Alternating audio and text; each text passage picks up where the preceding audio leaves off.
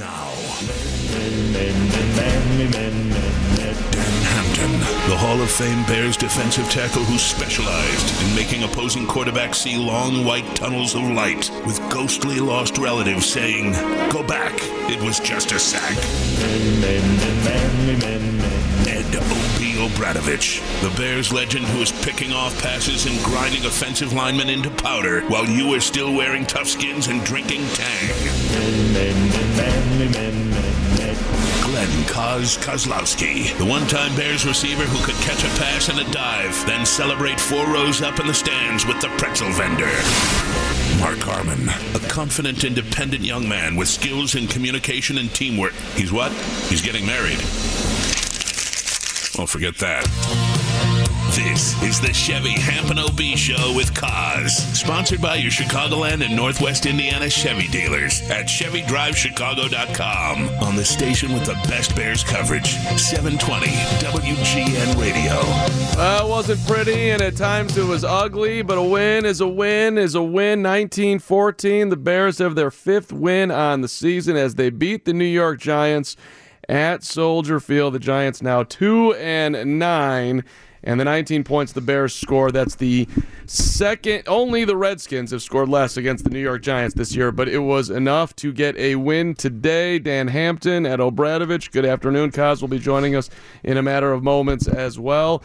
OB, I haven't struggled with that microphone over there. He's taking a shower. You got to have a shower before you talk about this nonsense we watched today, OB. That or a surgical mask. I just want to tell you. Okay, yeah, your little win's a win's a win. That it's pretty pathetic. Here we are at 4-6 now, 5-6, and we are desperately seeking a football team that you have to reckon with, that is capable, willing, and able to play the game the way it's supposed to be played. Today we got down in the mud with a bunch of pigs and wallowed around, and we come out with a win. And you know what?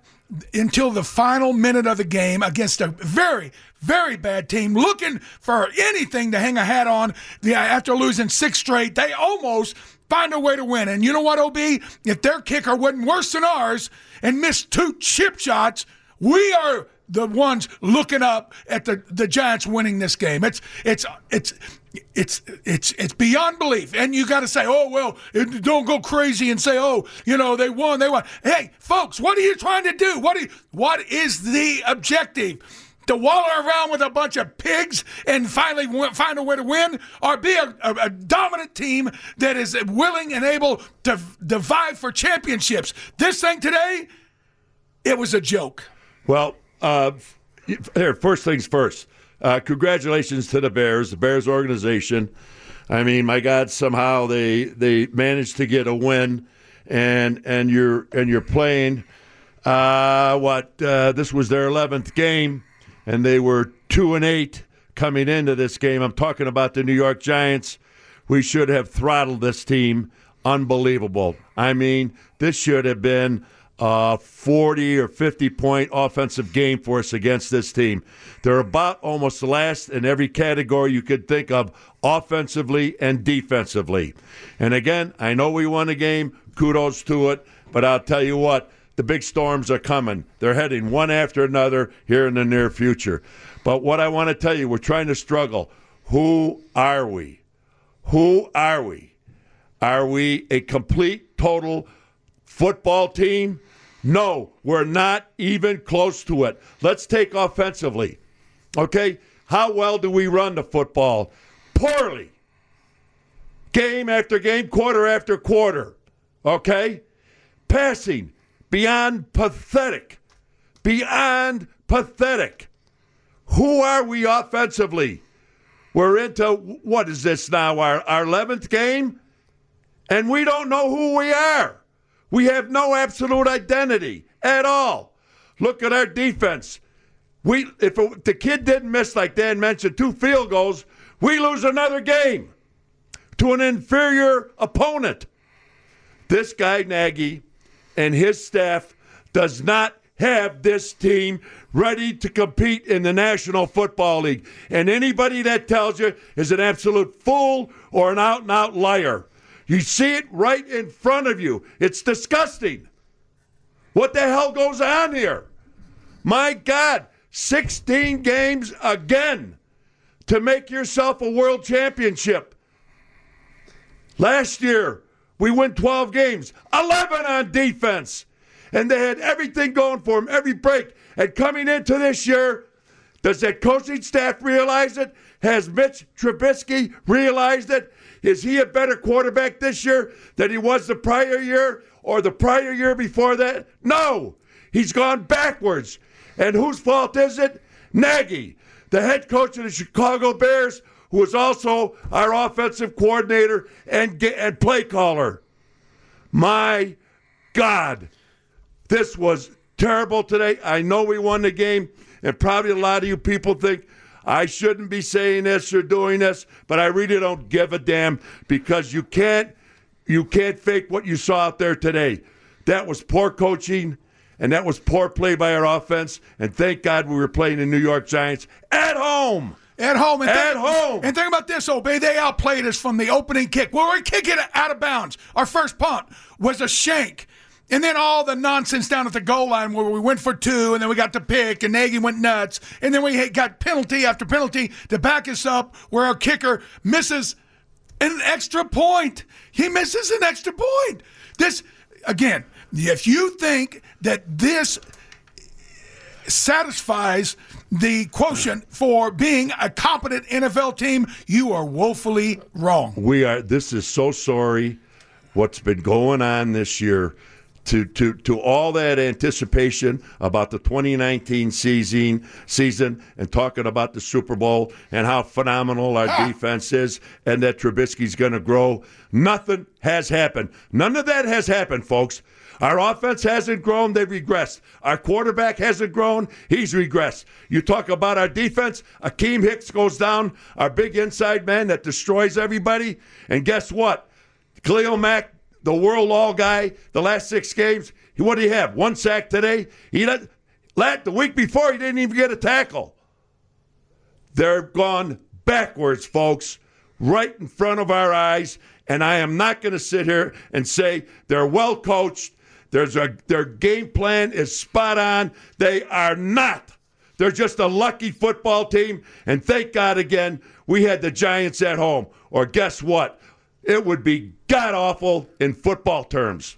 Yeah, they put together, guys, and they put together a 96-yard drive on the Bears. When 98. The defense, it was on the 2-yard. Yeah, 98. Where the defense needed to take control of the game. 6 minutes left when they start there, and they actually not only score, but they score on 4th and 19. And the guy. Because our all-pro safety standing at the end zone trying to make a play on an interception instead of doing his job and playing the ball and knocking it down. Right, that's all he had to do.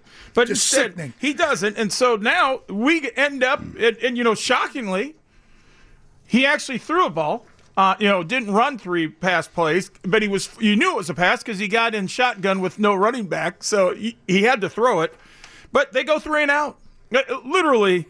It's.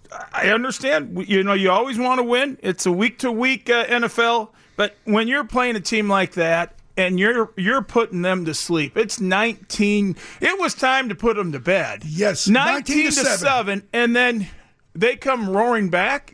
It's not acceptable. It's not good football. It's dumb football. It just wasn't this week, Glenn, and just wasn't this game. This is a whole year. It's about. And I'm going to go back to what I just said a few minutes ago.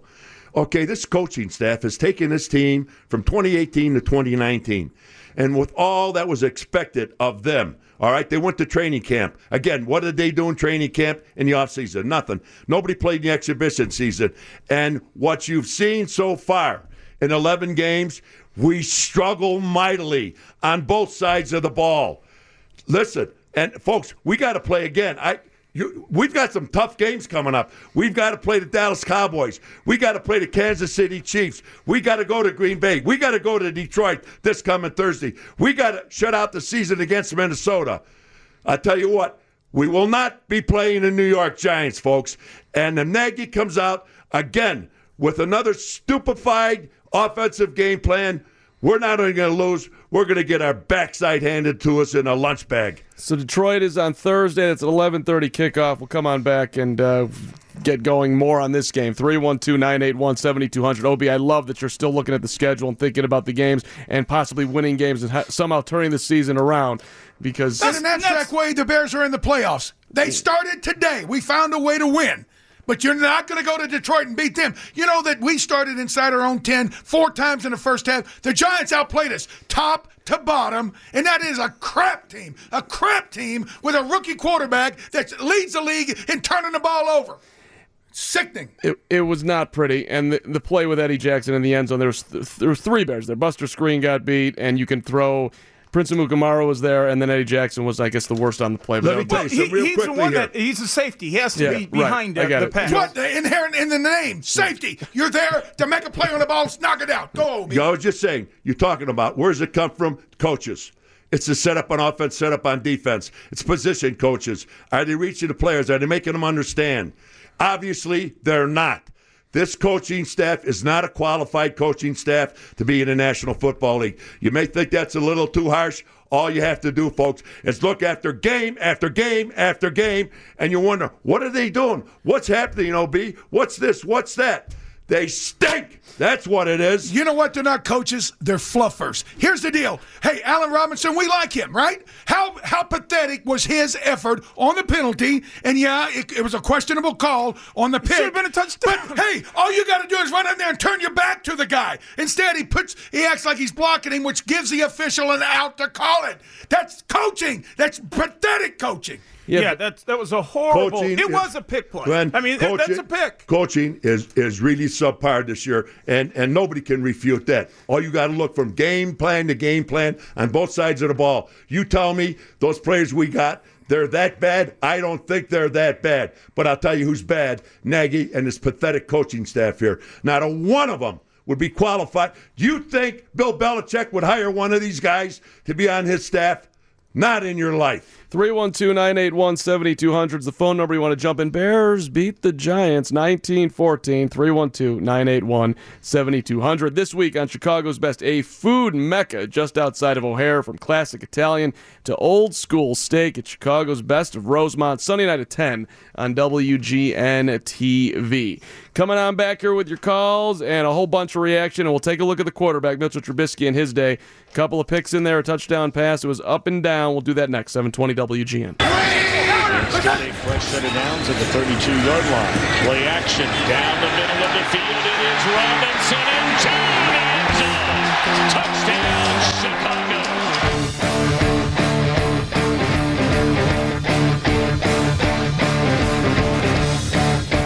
Bears beat the New York Giants 19-14. Hamp and OB with Kaz, sponsored by your Chicagoland and Northwest Indiana Chevy dealers at Chevy DriveChicago.com. Our phone number is 312-981-7200. Mitchell Trubisky today, 25 of 41 for 278 yards, threw a touchdown pass, threw a couple of interceptions, one in the end zone when it was a start of the game that you were hoping the Bears would get going, and somehow, some way, on third down, he put it in a place that's the last choice he should have made. So that was ugly, but he did rebound. Camp, what do you think of the quarterback today? Okay, and again, this is always going to be, as OB calls him, herky-jerky.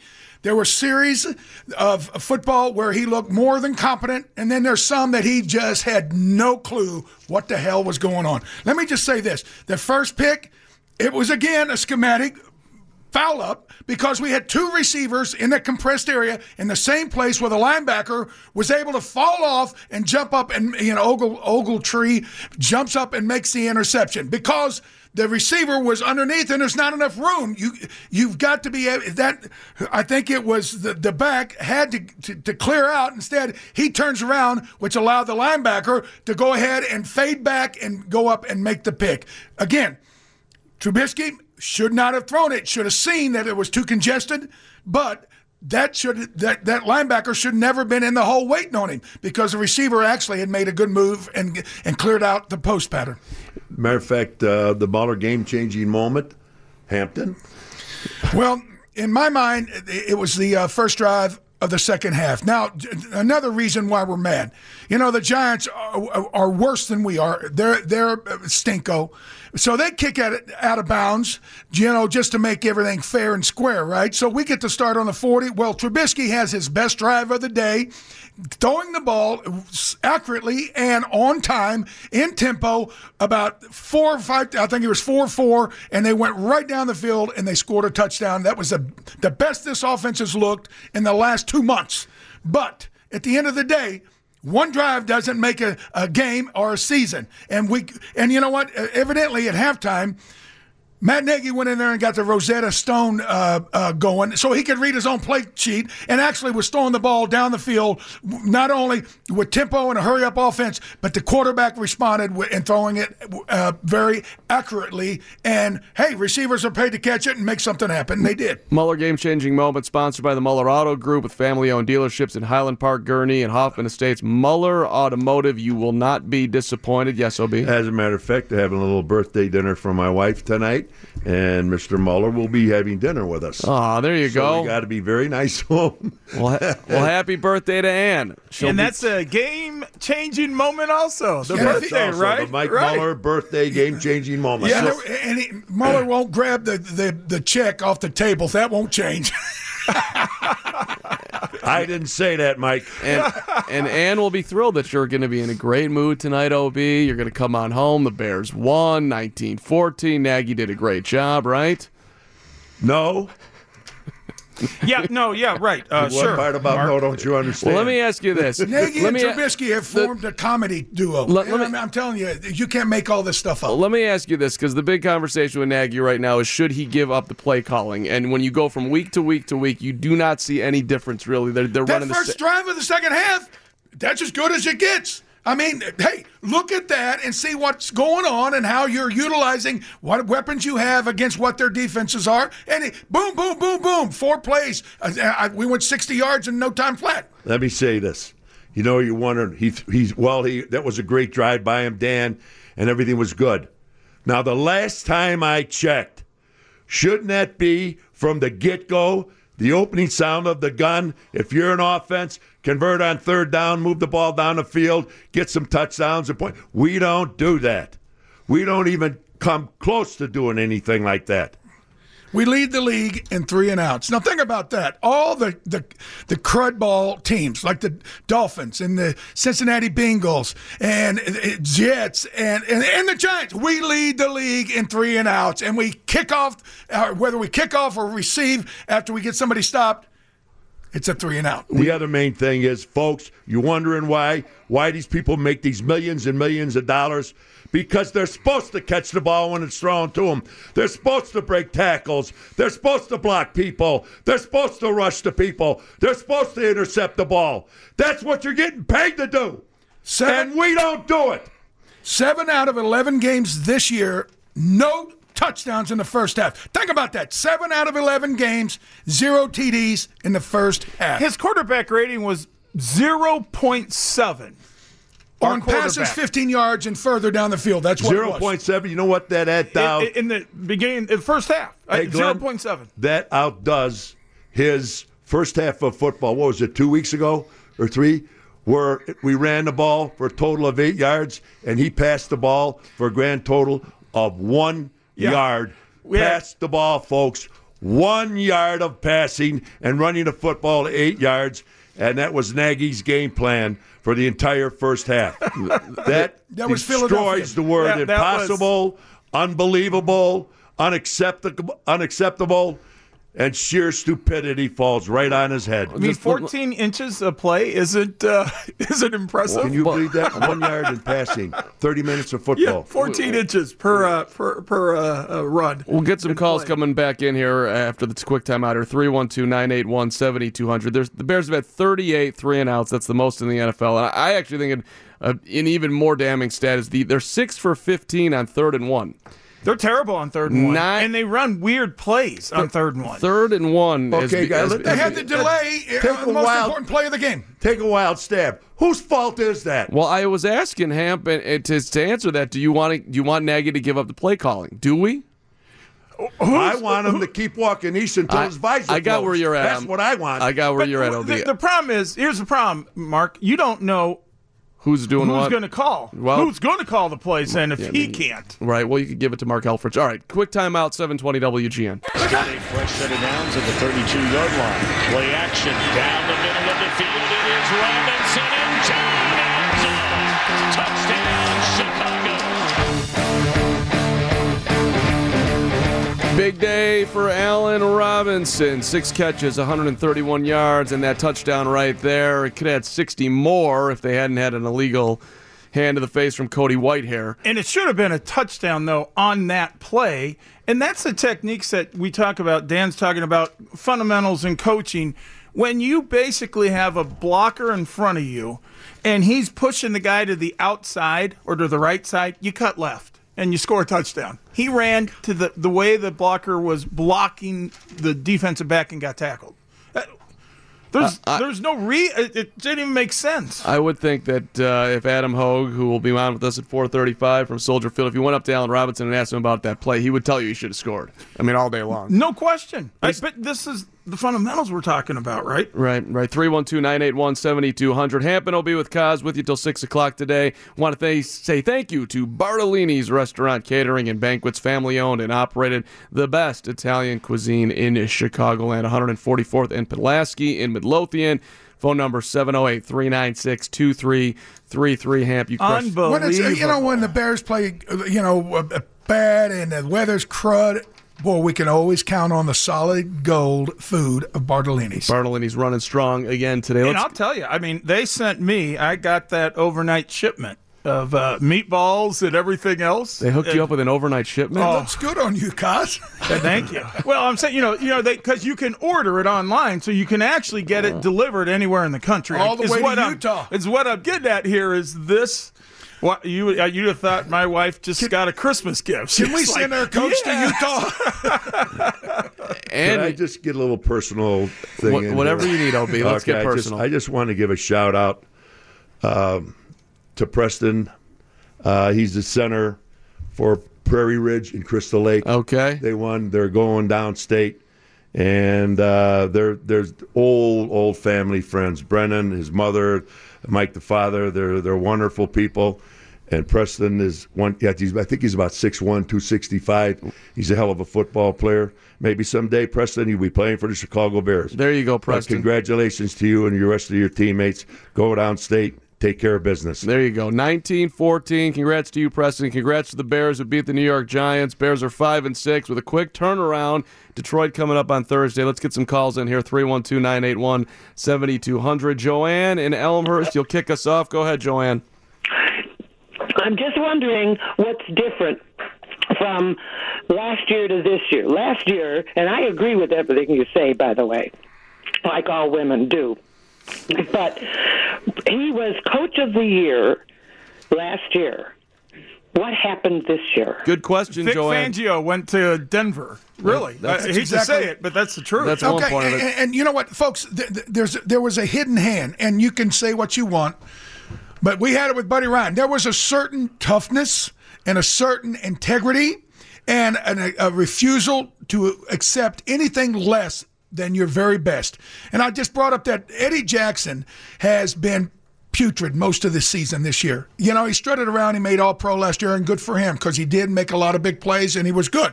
And Vic Fangio is a type of coach that held their feet to the fire. And guess what?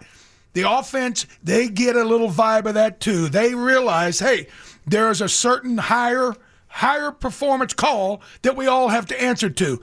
And this winning games like we did today, Vic Fangio would be even more upset than he would have if it would have been a 30-0, a loss, because we did not play the game the Chicago Bears should have played. And that is part of the reason. This BU crap, everybody. No, that goes, it's antithetical to the bottom line of being a team. You subjugate yourself to the good of the team. And we got 50 guys out there trying to make plays and jump around, even though we're playing a real bad brand of football. Well, here, we were 12-4 last year. Now that's 2018. Now we're coming to 2019. What was. This is a brand new year. So whatever they had to do, and just trust me on this one, trust me, the coaching staff had to get better, smarter, work harder. The offense had to get better at every position from where they were last year. Okay, we had a playoff game, first time in 8 or 10 years. We're at home, Eagles. We don't score any point. I tell you what, we lost the game. We had to get better from there. The defense, they had to get better from last year, because if you want to be a world champion, that's what you have to do. Last year, we got beaten in a playoff game at home. To get better, what do you have to do? Everybody's got to elevate their game, offensively, defensively, and who has to put the pressure on them to make them better and smarter are the coaches. Nobody has done their job this year. Please, folks, that's exactly what's happened. The offense, they floated around during the offseason. They've done nothing. The coaching on our offense by Nagy has been pathetic. We have no game plan. Defensively, all those fumbles, all those bounces of the balls, all those tips of the balls, interceptions, they're gone. No more. You got to play hard, smart, tough football, and that's where they should be. From last year to this year, you had to improve all the way across the board, and guess what? We have not improved at all. Got complacent. Okay, let me just throw this at you, and this would not have happened last year. Remember what happened in the playoffs with 60-yard, 12-play drive to score the winning touchdown and beat us here at home? Green Bay, 73-yard, 10-play drive for a field goal late in the fourth quarter to put us out of commission. Denver, they scored 11 points in the fourth quarter to take the lead. Washington, they scored 2 touchdowns in the second half when we should have been just pummeling them. Minnesota drove 92 yards on a 13-play drive for a TD in the fourth quarter to put the fear of God in us. Oakland Raiders, we had the lead. They go 92 yards for a touchdown to win the game. San Diego, we had the win in the fourth quarter. They drove for a touchdown in the fourth quarter to beat us here at home. The Rams in the fourth quarter last week, they drive for a touchdown in the fourth quarter to basically take us out of the game, and today we've got them down 19-7, and they get the ball on the 2-yard line in the fourth quarter. This is where we get a safety and laugh about it. No, they stuck it up our address, 98 yards for a TD, and they were in position to take the lead at the end of the game if their quarterback probably hadn't hurt his hand. That is what the difference is. There is no sense of purpose on this team. They go out and play the game, and then when it's all over, they look at each other like, hey, pat me on the back. There's too much of this slapping each other on the back after plays and doing all this. Guys, you players, I'm telling you, and this coaching staff, you guys are not doing what you're paid to do.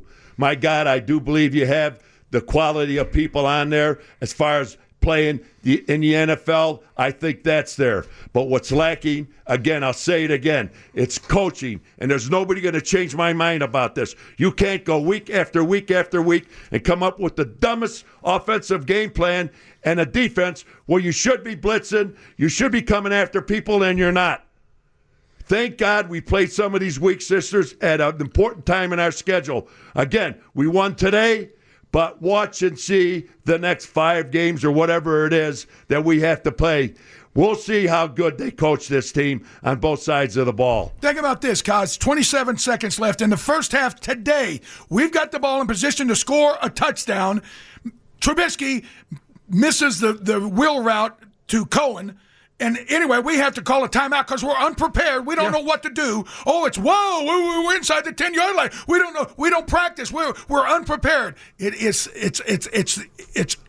unacceptable. And it changed the whole complexion of that. Because, again, you don't waste the timeout. You actually could run a different play and maybe throw it short and maybe get into the end zone on a seam route, something where you hit quick. So it just changes everything. Glenn, what we're talking about is, and folks, if you're trying to get the gist of it here, I think what all three of us are, I have no idea what the hell Dan's going to say or Glenn's going to say or Mark, but I'll tell you, I think it's all pointing down to one thing, Nagy and his coaching staff. These players, they've got some pretty good football players on here, but I'll tell you what, I think there's a lack of discipline There's a lack of knowledge. I think these could be smarter football plays with smarter game plans, and I'm not seeing it. I've been around this game long enough. I played on a world championship team. I know what it takes to get there. And we don't have it. And I don't even see it in the near future. 312-981-7200. What you just teed up there, Hamp, on the field goal right before half. But it just explains his inability to coach. Yeah, no, it was rough on the third down. You got to burn a timeout. You end up getting a field goal. But I loved Eddie Pinheiro just celebrating like he had won the game with the 26-yarder. He was so relieved that he split the uprights. That was Nagy's fault also because he jerked his kicker around the week before. That's true too. Should have let him kick the second one after he missed the first one. I completely agree, guys. We talk all about it. You know how close we were to losing this football game today? Two bad kicks from their kicker. Yeah. We lost this football game. Yeah. Two missed field goals. We're really, really upset before Thanksgiving. All right, 312-981-7200. Quick timeout. Come on back. We'll take a look at the defense coming back here, 720 WGN. Today we got down in the mud with a bunch of pigs and wallowed around, and we come out with a win. And you know what? Until the final minute of the game against a very, very bad team looking for anything to hang a hat on. Yeah, after losing six straight, they almost find a way to win. And you know what, OB? If their kicker wasn't worse than ours and missed two chip shots, we are the ones looking up at the Giants winning this game. Hamp, OB, and Coz, if you missed the start of the show, that was a snippet from Dan Hampton. That was Dan being very critical again.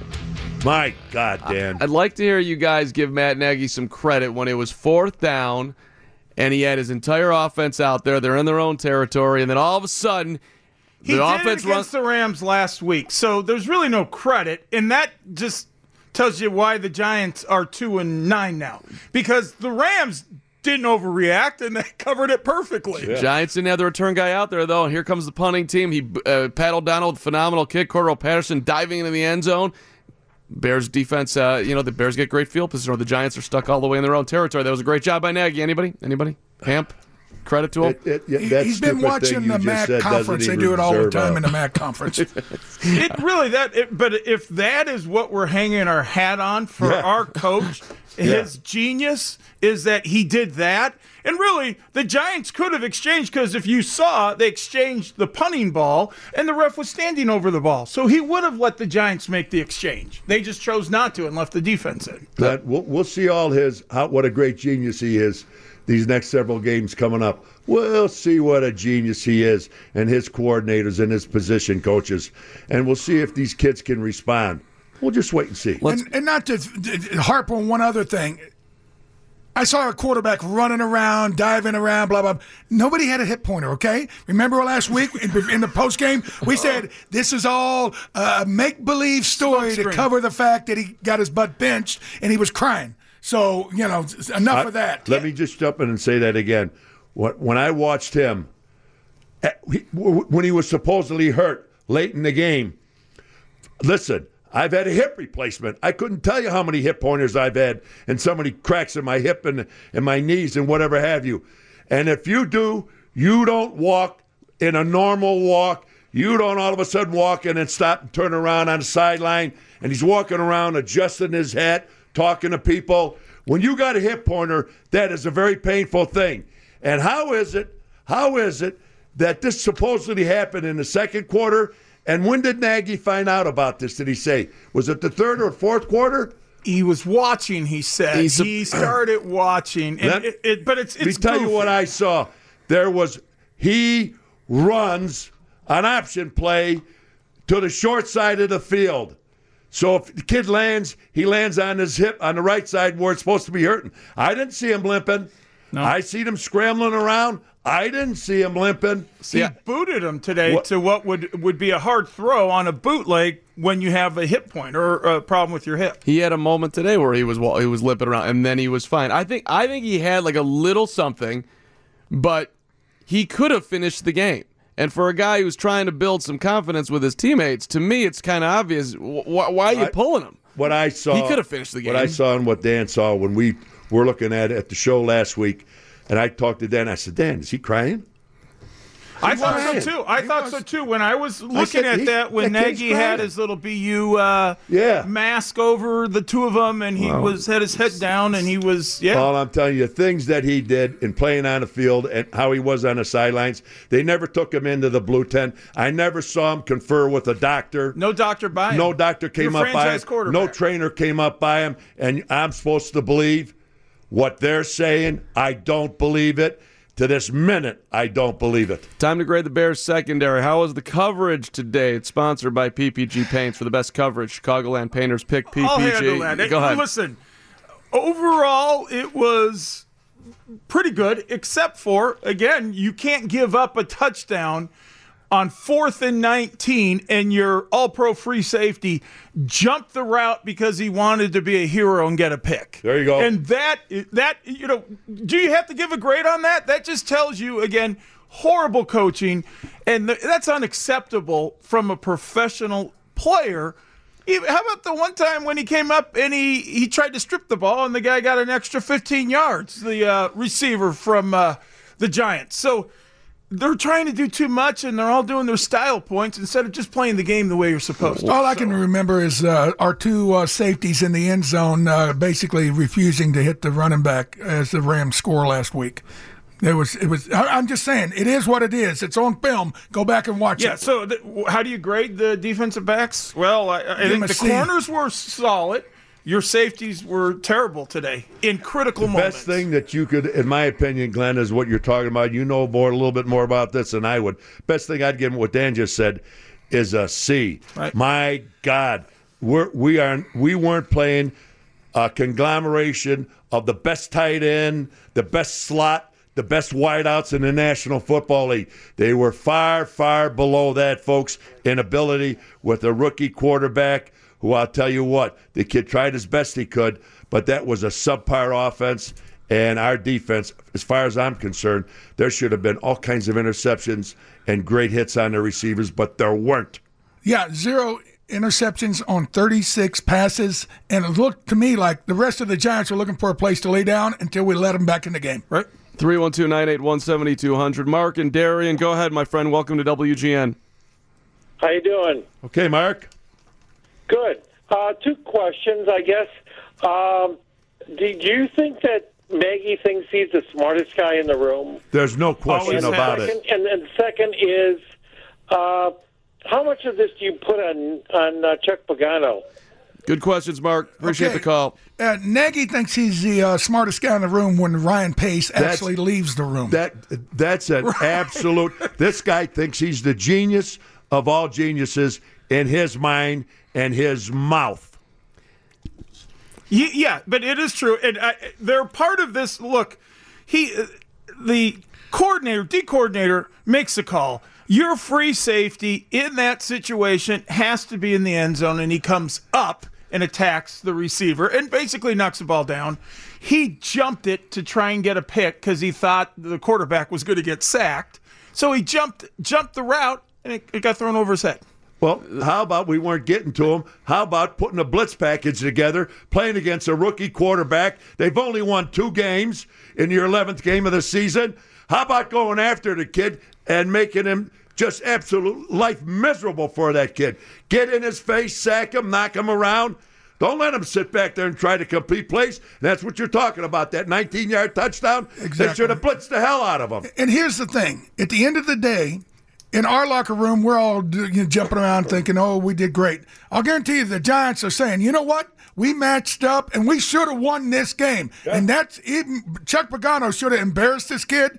In fact, he feels better about his game now. He should have went after him from the get-go. A rookie quarterback with that record and his 10 fumbles, et cetera. My God. 14, I think. It's a big 17 number. 17 turnovers coming in today and 1 today. They should have blitzed the hell out of him. Right. Jeff Vukovich, he's back in our WGN huddle here. What's up, Vuk? Straight shooter who knows insurance. He's on our side, and he'd love to help you. Nationwide's on your side. Check out jeffvuk.com. That's the man, Vuk. They're looking for a tight end. Jeff, try out for him. You're better than anything they got. Nationwide is on your side. He wouldn't have dropped it like Braunecker did right over that the middle. After he got dinged, though, right? We talked about it because for the first time you're thinking to yourself, hey, maybe this tight end isn't all that bad, because he took a big shot and then he just drops it. Everybody holding him in. You know what a receiver's paid to do? Catch the ball. Catch the damn football. Yes, they are. That was a good throw, just for the record. He had a Trubisky's number. Trubisky threw the ball pretty darn well today. It's a helter-skelter. He would have there were some ugly ones, but he is what he is. There were exactly. All right, news coming up. Your phone calls after that. Adam Hoge at 4:30. Bears beat the Giants 19-14. Hampton will be with Coz till 6 o'clock on 720 WGN. Right, third down and goal now from the 2. Giants trying to limit Chicago to a field goal here and stay in this game. A touchdown to make it mighty tough. Trubisky on the keeper and find the end zone. That was a huge moment in the football game. Trubisky running it in, 3-yard touchdown run. Matt Nagy at that point, for the record, was trying to call a timeout, didn't get the timeout. Then they go for it on the 2-point try. Then they're flagged for offensive pass interference with Allen Robinson on the pick play. Which it was. Then, I mean, you can't do the way he did it. You're going to get a call. That is correct. And then they're flagged for illegal substitution, which knocked them back even further. And then they're kicking a 48-yard extra point, and then they missed the extra point. Just to recap that particular moment in the football game. But bottom line, they did get in the end zone. Who's that a reflection on? If you missed it, the Keystone Cops on YouTube would be available anytime. You can watch the same thing on YouTube. I've never seen anything. Who's that a reflection on? The head coach. I would say and the coaching staff in general. I would say the head coach will be. 12 right. Guys. I want you to think about this. I don't think I guarantee you it didn't happen to that kid that went downstate, that is playing downstate next week. I bet Prairie Ridge didn't make that mistake. I guarantee you their coach was smart enough to count and see 11 guys out there. Yeah, this is the pros. Counting 12 guys. Preston Pelosi. Counting to 11 is, I mean, that's a big number. 12 guys, and you run them out there late, so you add another 5 yards onto your penalty. Hey, Coz, who brought it today? It's sponsored by Blue Cross Blue Shield of Illinois, the car to bring through it all. Who do you want to... Hey, I like the effort on the goal line there. That was a huge play on flipping the ball back, our return guy. And, for a guy that has been a speed guy, he really is making some plays and never really was a special teamers until he got here. Yeah, we're talking about Cordarrelle Patterson. Hamp, you made the point a couple weeks ago that you would like to see him play tight end, which I thought was a great point. He's a big guy. I would like to see him as the running back instead of 5'5", 175-pound Tariq Cohen. This kid weighs about 225, 230, and he's as fast as Tariq, or probably the fastest guy on the team. I'd like to see him at running back. See him in an ace backfield. He doesn't. You know who he is? He's Shannon Sharp. Yeah, ideal. Right. And like the moving tight end, H-back. Well, why the hell don't they put him at tight end? They're stupid. Because they don't know what to do. Why don't they put him at running back? Listen, they got him on special teams. They can't even get 12 guys. They can't get 11 guys on the field. So what do you mean? Why don't they? And I would also say that the linebacker, the kid that is replaced. Nick Kwiatkowski, you're giving love to? You have to. That guy brings it every week, and he's starting on defense, and he's one of the first guys down on special teams play. They better lock that kid up. I think he's a free agent at the end of this year. I believe he is. He plays hard. You'd like 11 kids like him. You could win. You could win with guys like that because he's not selfish. And he's going to take the right angles, and he's not going to jump inside when he's supposed to have contained. Let's blow through some calls here, team. Everybody, get on your game. Come quick. Come with your best points. Duke in Ottawa, you start us off. Go ahead, Duke. Duke, hey, old B. Hampton. I got some baby aspirin. I want you guys to have a mitochondrial infarction. Anyway, Trubisky, I don't think this guy is fit to sell ties at Marshall Fields, and Coach Nagy, he's nothing more than a glorified host at a steakhouse. It's just, get the blooming onion. Let's get going, guys. My nephew scores more points in his youth football game in Ottawa than the Bears can score all season. I don't think the Bears are going to win another game this year because they're more worried about what the media and what the fans are booing about than they are about executing their plays. No, that's a correct point. Dude, that's a great point. You have to be a good chess player. If you can't play chess, that should be part of your interview. I think Virginia McCaskey how to get Theodore Phillips and the rest of those boys in the front office, line them up, and just say, hey, maybe it's time to move on to McDonald's and work the French fry line, because obviously you can't cook a hamburger, let alone coach a team and manage it. All right, let me just recap everything that Duke just said. He's got Ted Phillips working at McDonald's. He's fired a lot. He's got Matt Nagy as the maitre d' at Gibson's. No, at best, a host. Not the maitre d'. Yeah. Okay. Because that's a little more skill level. And where did he have Trubisky at? I missed that. I had it a second ago. He had him doing something else as well. Oh, no, he had him selling sweaters at Bloomingdale's. Retail is tough nowadays. I don't know if, that's a... Marshalls, I think. Marshalls. Oh, think about this. 11 games we have played this year, and we were one of the preseason favorites to go and win a Super Bowl. And yet, in 11 games, we have failed to score one measly touchdown in the first half 7 times. That's insane. It is, and OB's point about the storms coming, as far as having to play the Packers and the Kansas City Chiefs, people that know how to score. This coaching staff is getting exposed by the week, and it's really going to accelerate down the stretch here. It's not the players' fault, folks. It's the coaches. I mean, to me, that's as clear as a bell. These coaches are not getting – they're not – what they're getting paid for, they're not doing. They're not demanding to – They're not – Glenn – They're not demanding better from the players. This is a subpar head coach and a subpar coaching staff. Why do I say that? From last year to this year after 11 games, take a look at us. Yeah, for God's sakes, we can't even get on an extra point. We can't even figure out that there's 11 guys supposed to be out there. Are you kidding me? And you sent a 12th guy out to the field. Yes. The special teams coach, whether it was him or not, a guy ran out onto the field. A coach grabbed the kid, told him, go out there. Yeah, a guy wasn't going to run out 12, there. Nagy.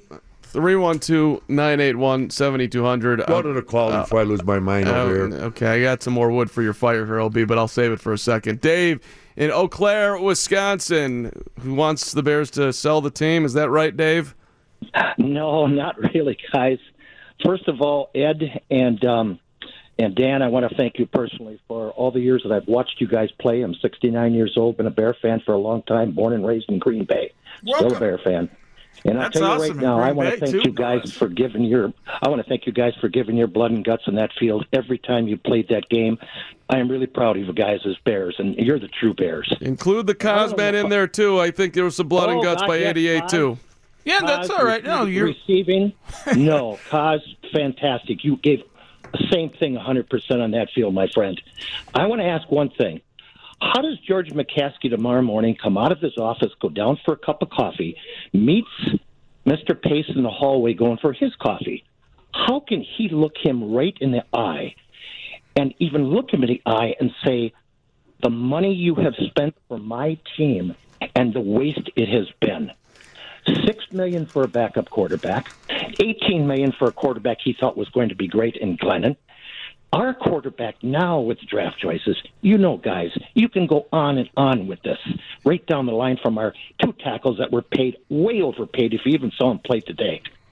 You know what? Thanks, Dave. Appreciate it. Hey, David, that was a great call, Dave. But you're talking about Mike Glennon. It was guaranteed $18.5 million. Okay, and I think. What you got to look at is not only the people he brought, like the money, but how about his, well, actually. The way he mistreated that kid, too, after you sign him and give him this guarantee, and then you move up in the draft. The day of the draft, they said just sign Glennon 48 days before that. Signed him at $18.5 million. They have the NFL draft on television. This big hoopla down at Soldier Field. Dan Hampton was there. They send Mike Glennon down there to meet and greet the people. He's going to be the new quarterback for everybody. And he's up on the stage, and they say the Bears trade up to the second spot, and they take quarterback Mitch Trubisky. Dan, I understand that Mike Glennon actually turned white up there. He was like dumbfounded on that stage. How embarrassing was that for Mike Glennon?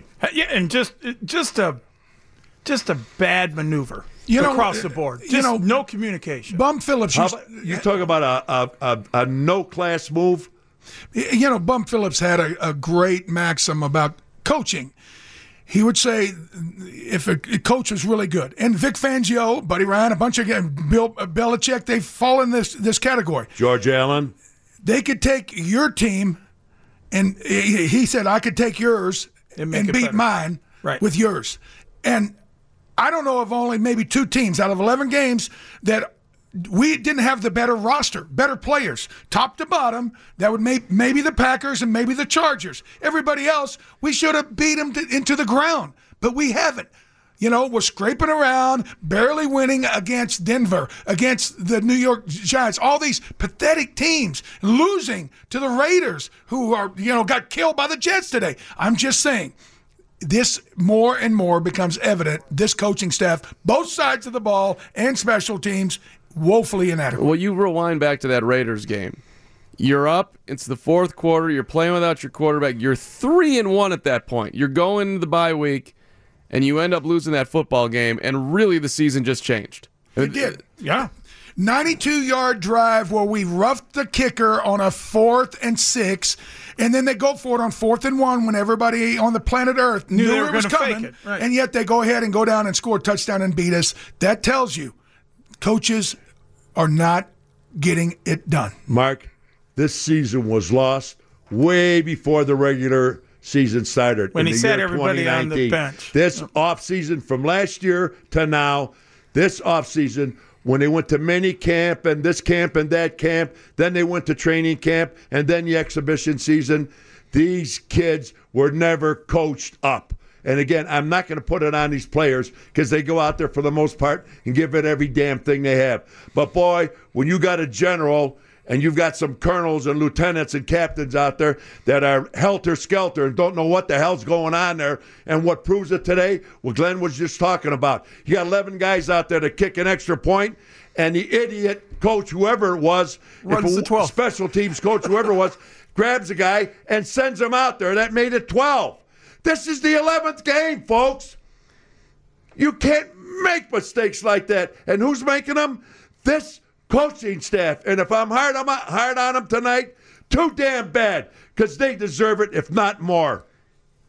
And selfishness, when you start seeing players play selfishly, that's on coaching too. Yes, it is. Because when guys start thinking for themselves and wanting to get theirs, right? Because that's what you're thinking now. When you get into selfish mode, that's him being you. Want you. That's him being you. Be you. You. And the goof at the top is saying, be you. Worry about you. No. Worry about the damn team. Right. Let's get to the goals. Do your assignment. Tony, Derek, Tom, Stanley, Bernie, we'll get back to you in a matter of moments. Case closed. The cops say so, but why are the killers still free? Getting away with murder. WGN TV investigates Monday at 9, Adam Hoge after 4:30 right here on 720 WGN. Happy we won, but it's not good enough, not nearly good enough from this offense, for myself. Can't have the turnovers, got to be better on third down, got to be better in the red zone.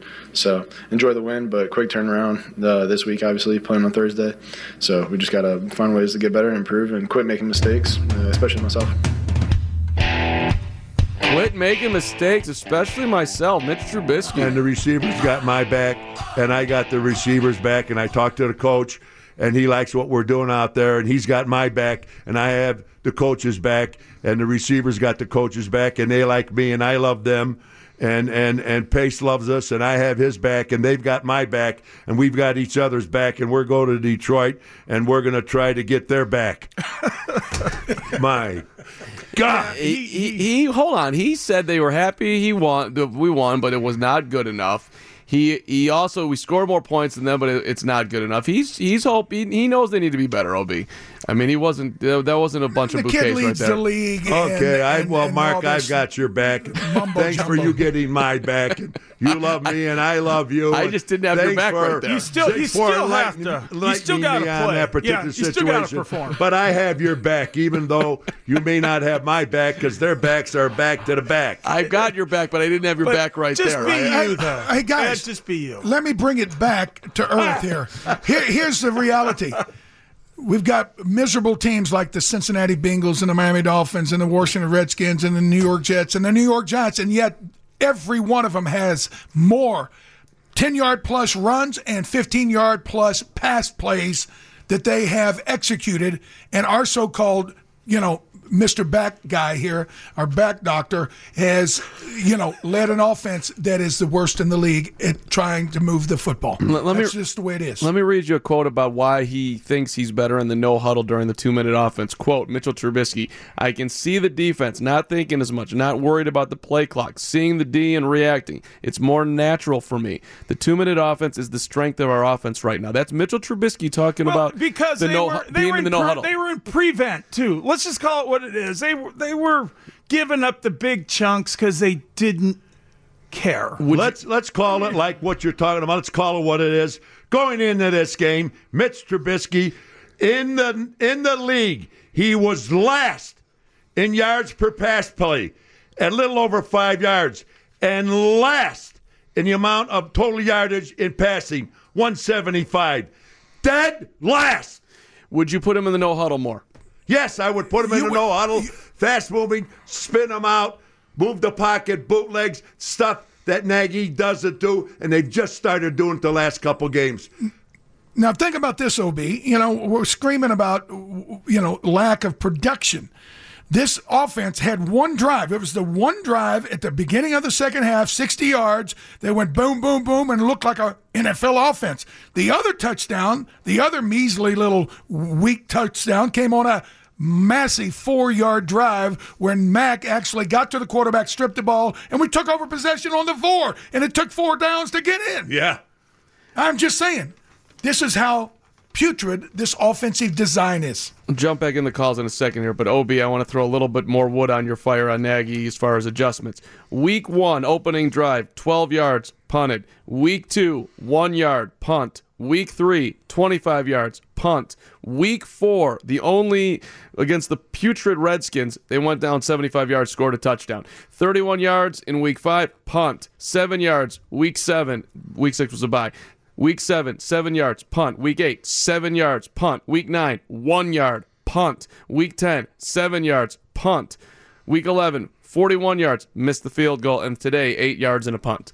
And just the same thing every week. Come on, it's like you would think you'd fall into it and you'd be better. The genius, no, I'm saying, you know, when you look through the NFL, over the history of the NFL, most offensive coordinators script their first 15 to 20 plays. And they work really well. And then the defense makes the adjustment after you've gone through the scripted plays. Our genius is so smart that he goes three and out. And so the defense gets to stay in there. He scripts his first three. That's what he scripts. Let's get to the callers. He only needs to script three plays. His three plays and that's it. The three plays. Such a 1 yard. He's such a genius, he can only script three plays. 1 yard on a dive. Out, that goes for no yards. Hand off up the middle. Down, we're going to throw a check down, and that will punt. Derek in a car, welcome to WGN. Go ahead. Hey, what's up, guys? First of all, OB, it is awesome to hear you. If Uncle Fuzzy was watching this crap right now, poor guy would be rolling over in his grave. So what? I feel bad that, gosh, the poor guy had to see this up in heaven. But anyway, my question for you guys is, you know, the short yardage situations, this is terrible. You're on the goal line, and whether you're on the goal line or not, third and long, third and short. Why is this idiot Nagy? Why can't he figure out how to run a standard NFL play and convert a short yard third down situation? I'll hang up and listen to your answer, but this is insane, guys. Thank you, Derek. Was he referring to the third one where they ran basically a counter? I mean, you know, look, it's a counter. Long, or you want to call it a delay? You want to call it? It's just a long developing play. Quarterback takes 2-3 steps to get back to the back like that. You're really going to fake somebody out, and then he sticks it in his belly, and then the back starts to run up the middle. You folks.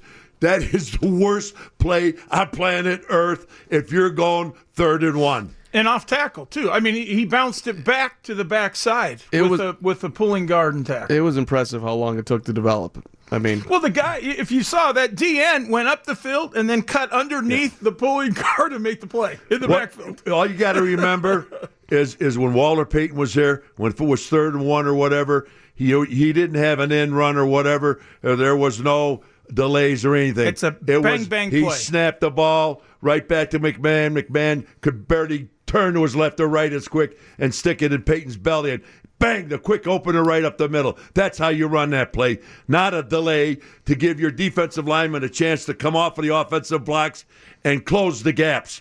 That's what happened on that play. Love 34 getting named on the show today. Tony in Cherville. Go ahead, my friend. You're on WGN. It's a pleasure, guys. Hamp and OB. Hey, Tone. You know, I've never been more disgusted as a Bear fan for all my life watching this team. Inept coaching, garbage play calling. Where do we go? Bring back Ditka, maybe? I don't know. I do think, and Ed, we've actually identified this. It's not a lack of talent. It's just poor execution, and they're not using their talent in the right way. And that's from the coaching, but they're not using the talent in the right way. But hold up. Hey, look, the quarterback is not good enough. That's the most important position in football. And they're dealing with a huge disadvantage. Yes, they are. But even if you're dealing with a disadvantage, here's the thing about a quality coach will look at his team and say, okay, here's what I have. Nagy just wants to run his system instead of saying, well, here's what we can do, and let's just do it. Well, that was part of That's what a quality head coach does and coordinators do. Well, here's what we can do, let's do it. Well, that rewinds back above Nagy to Ryan Pace, who wanted to who picked a quarterback who would fit into a system rather than just taking the best guy out there and building a system around him, which is what the Baltimore Ravens did with Lamar Jackson, and they're a Super Bowl contender. It's what Kansas City has in Patrick Mahomes. The Texans are a playoff team. They stayed in a very familiar box, and they lost. Straight up. Here's the difference there. You talk about Pace. You're going to trust Pace to draft a quarterback in the National Football League? Let me tell you, when excuse me, folks, when he got Trubisky, here are the 5 things that he saw in Mitch Trubisky that he didn't see in Patrick Mahomes or in Deshaun Watson, who just was in the national championship game at Clemson 2 years in a row. And by the way, when they lost, he threw for over 400 yards and 4 or 5 touchdowns. Yeah, he just didn't get the ball last. This is where Pace said Trubisky was different and better than those two gentlemen I mentioned. He said not only his accuracy, sharp accuracy, 1. Ability to read defenses was 2. Poise under pressure, that's 3. Are you people regurgitated yet? And none of those things he does well. I mean, literally, none of those things he does well. Footwork in the pocket. Excellent footwork in the pocket, poise under pressure, ability to read defense, and sharp accuracy. All the answers to those are no. And you're going to trust Pace to head another draft and go out and find a talented quarterback in college somewhere or go in the free agency market. Are you kidding me? Adam Hoge from Soldier Field is next on 720 WGN. Could feel it that we were moving the ball, you know, and I don't know exactly what the numbers were on the pass that got called back to A-Rob, 60, and what was it with Braunecker? 29. So right there is almost 100 yards, you know that. And but that goes on, and we understand that. Now you just gotta regroup and stay together, and none of that's intentional. It's not because of effort, you know. Ben Braunecker has caught a lot of those in practice, and our guys, you know, that it's a battle in there in the trenches with hands to the face, and so you got to regroup. That's the Bears head coach, Matt Nagy, after the football game today. Bears beat the Giants 19-14. If you add up those 89 yards, that would give Mitchell Trubisky 367 yards on the day, if my math is correct. But that's he gets 278, which isn't all bad. Adam Hoge. No, it's not. But when you compare it to the fact there's 91 going into today, which a lot of guys are go over, 91 performances by quarterbacks over 300 yards, ours 0. Yeah, well, that's true. 91 times it's happened this year. And the Giants have this is the lowest, the second lowest that anyone scored against the Giants this year, and the other was the Redskins. All I know is Kirk Cousins went into New York and killed him. Became Player of the Month of October against this crap defense, and we struggled. Let's bring in Adam Hoge from Soldier Field joining us. You can read Adam at WGNRadio.com for your best football coverage in town. Adam, good afternoon. I was watching your Three thoughts at halftime, and you had the lack of adjustments from game to game is more alarming. Why not let someone else call plays? So far, there's been more offensive creativity in this halftime mascot game. So why don't you start there with the Bears play calling? Yeah, well, first of all, a very entertaining mascot game at halftime where they threw a lateral backwards, and then Clark the Cub threw a touchdown to Southpaw, the White Sox mascot. I mean, wow. It's some great creative offense that we just don't see during the game. Well, no, because he scripts three plays. You know that, right? We figured out that he's scripting three plays to start the game. The three and out, he's got it scripted. Oh, yeah. I love the second down, just left tackle pulls out and doesn't block anybody play. That's a good one.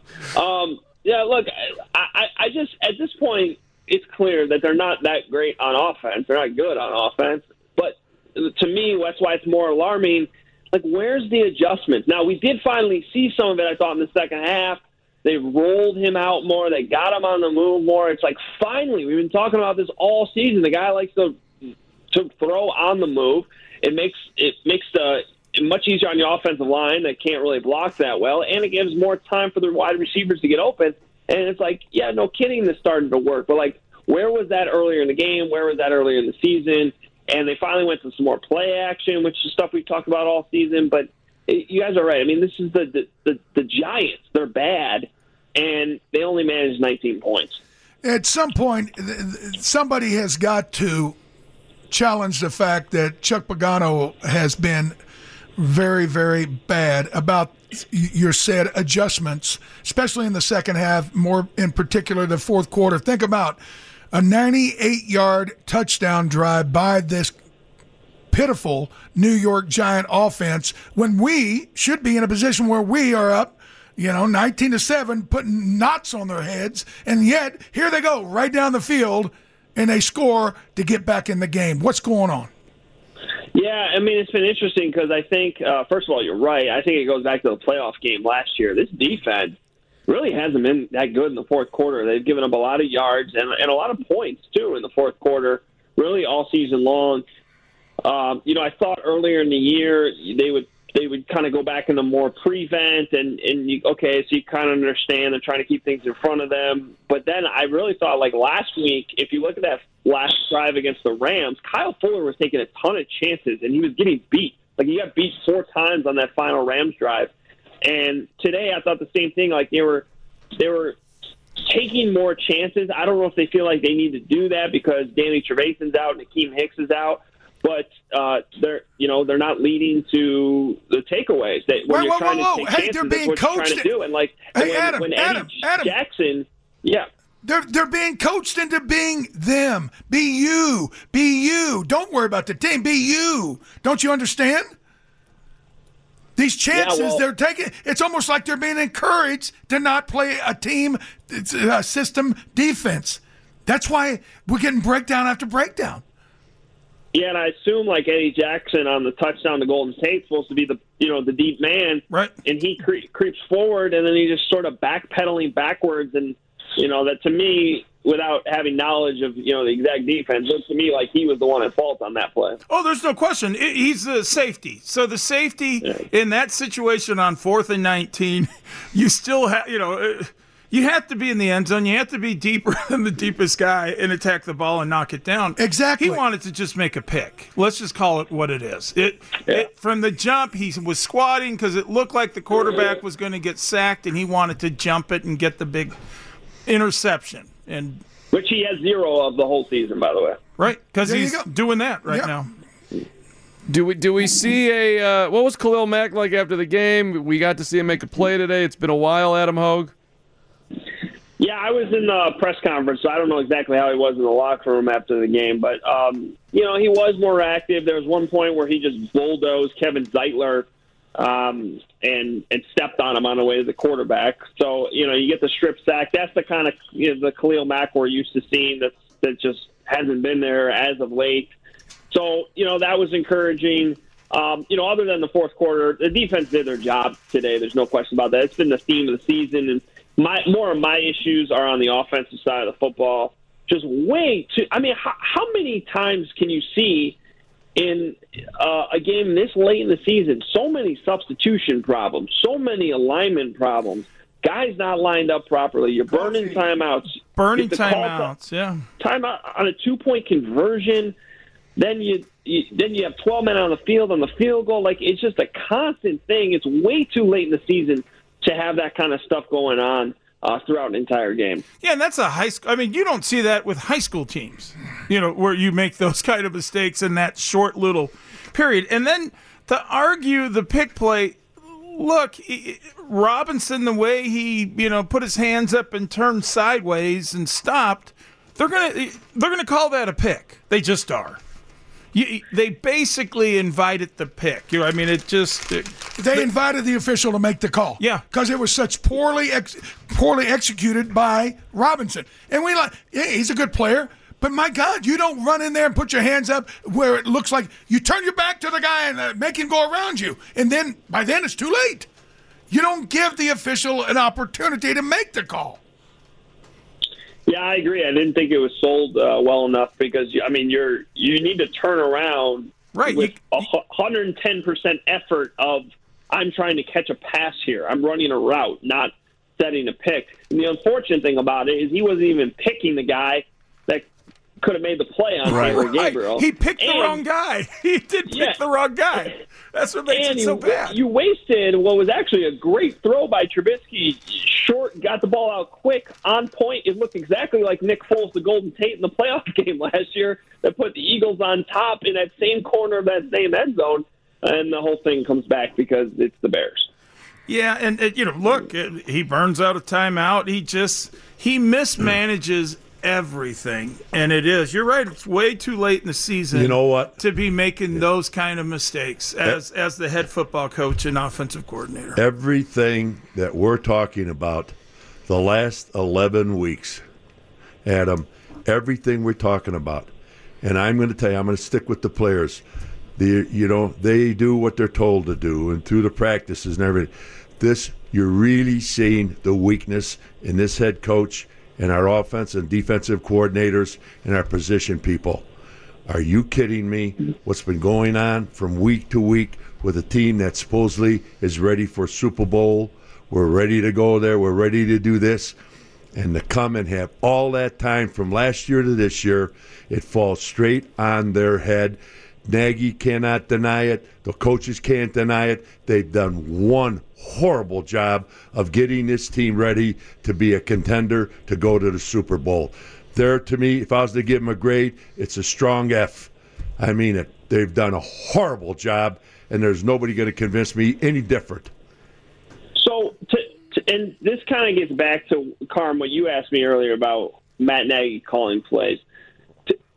When you're the offensive coordinator, your job is to just score as many points as possible as long as that clock is ticking in the game. When you become the head coach, your job is to win the football game, first and foremost. Right. You don't care how you do it. You win it. Right. And right now you have the head coach that, to me, is so preoccupied with still the offense, that he's missing other responsibilities out there, like all these substitution problems. It's good that he's delegating to guys underneath him, his assistants, but obviously his assistants aren't getting the job done constantly during the game. Bingo. So from my perspective, you have 5 games left. Why not let someone else call the plays? Hey, maybe that'll help you offensively. Maybe it won't. I don't know. But what it will allow you to do is to spend more time on the substitutions, what else is going on around you, because as you know, such and such wide receivers going out there when he shouldn't, or somebody's lined up incorrectly, his head is buried in that play card that says BU on it. He's not looking at what else is going on around on the field. So that's where I really feel like Nagy for these last 5 games could learn a ton about being a head coach, not just an offensive coordinator, not just a play caller. Learn about this team so that when you go into the offseason, you know what to correct. You know what needs to change. And right now, I just think he's missing an opportunity to do that. But he should have done that last year anyway. It wasn't, you know, the 12-4 was a little bit of a smokescreen because you look at how well the defense had played and the turnovers and the short fields. He got tricked into thinking that everything he did, these little gadget plays, Didn't you think he was going to do some stupid gadget play on that two-point conversion? I mean, I don't. It just it's mind-numbing to see a guy degress and all the players get worse better. Yes. There's to take a slight left turn here. The Baltimore Ravens are having an unbelievable year. John Harbaugh's having a great year. They have a guy on their sidelines. His name is Daniel Stern. And I'm assuming most guys on that sidelines are probably looking at who's this 25-year-old kid who looks like he should be in an accounting office. But his title is football analyst. So he's sitting there telling him mathematically what you should do. Right, percentages. And it gives the head coach another arm to lean on, if you will.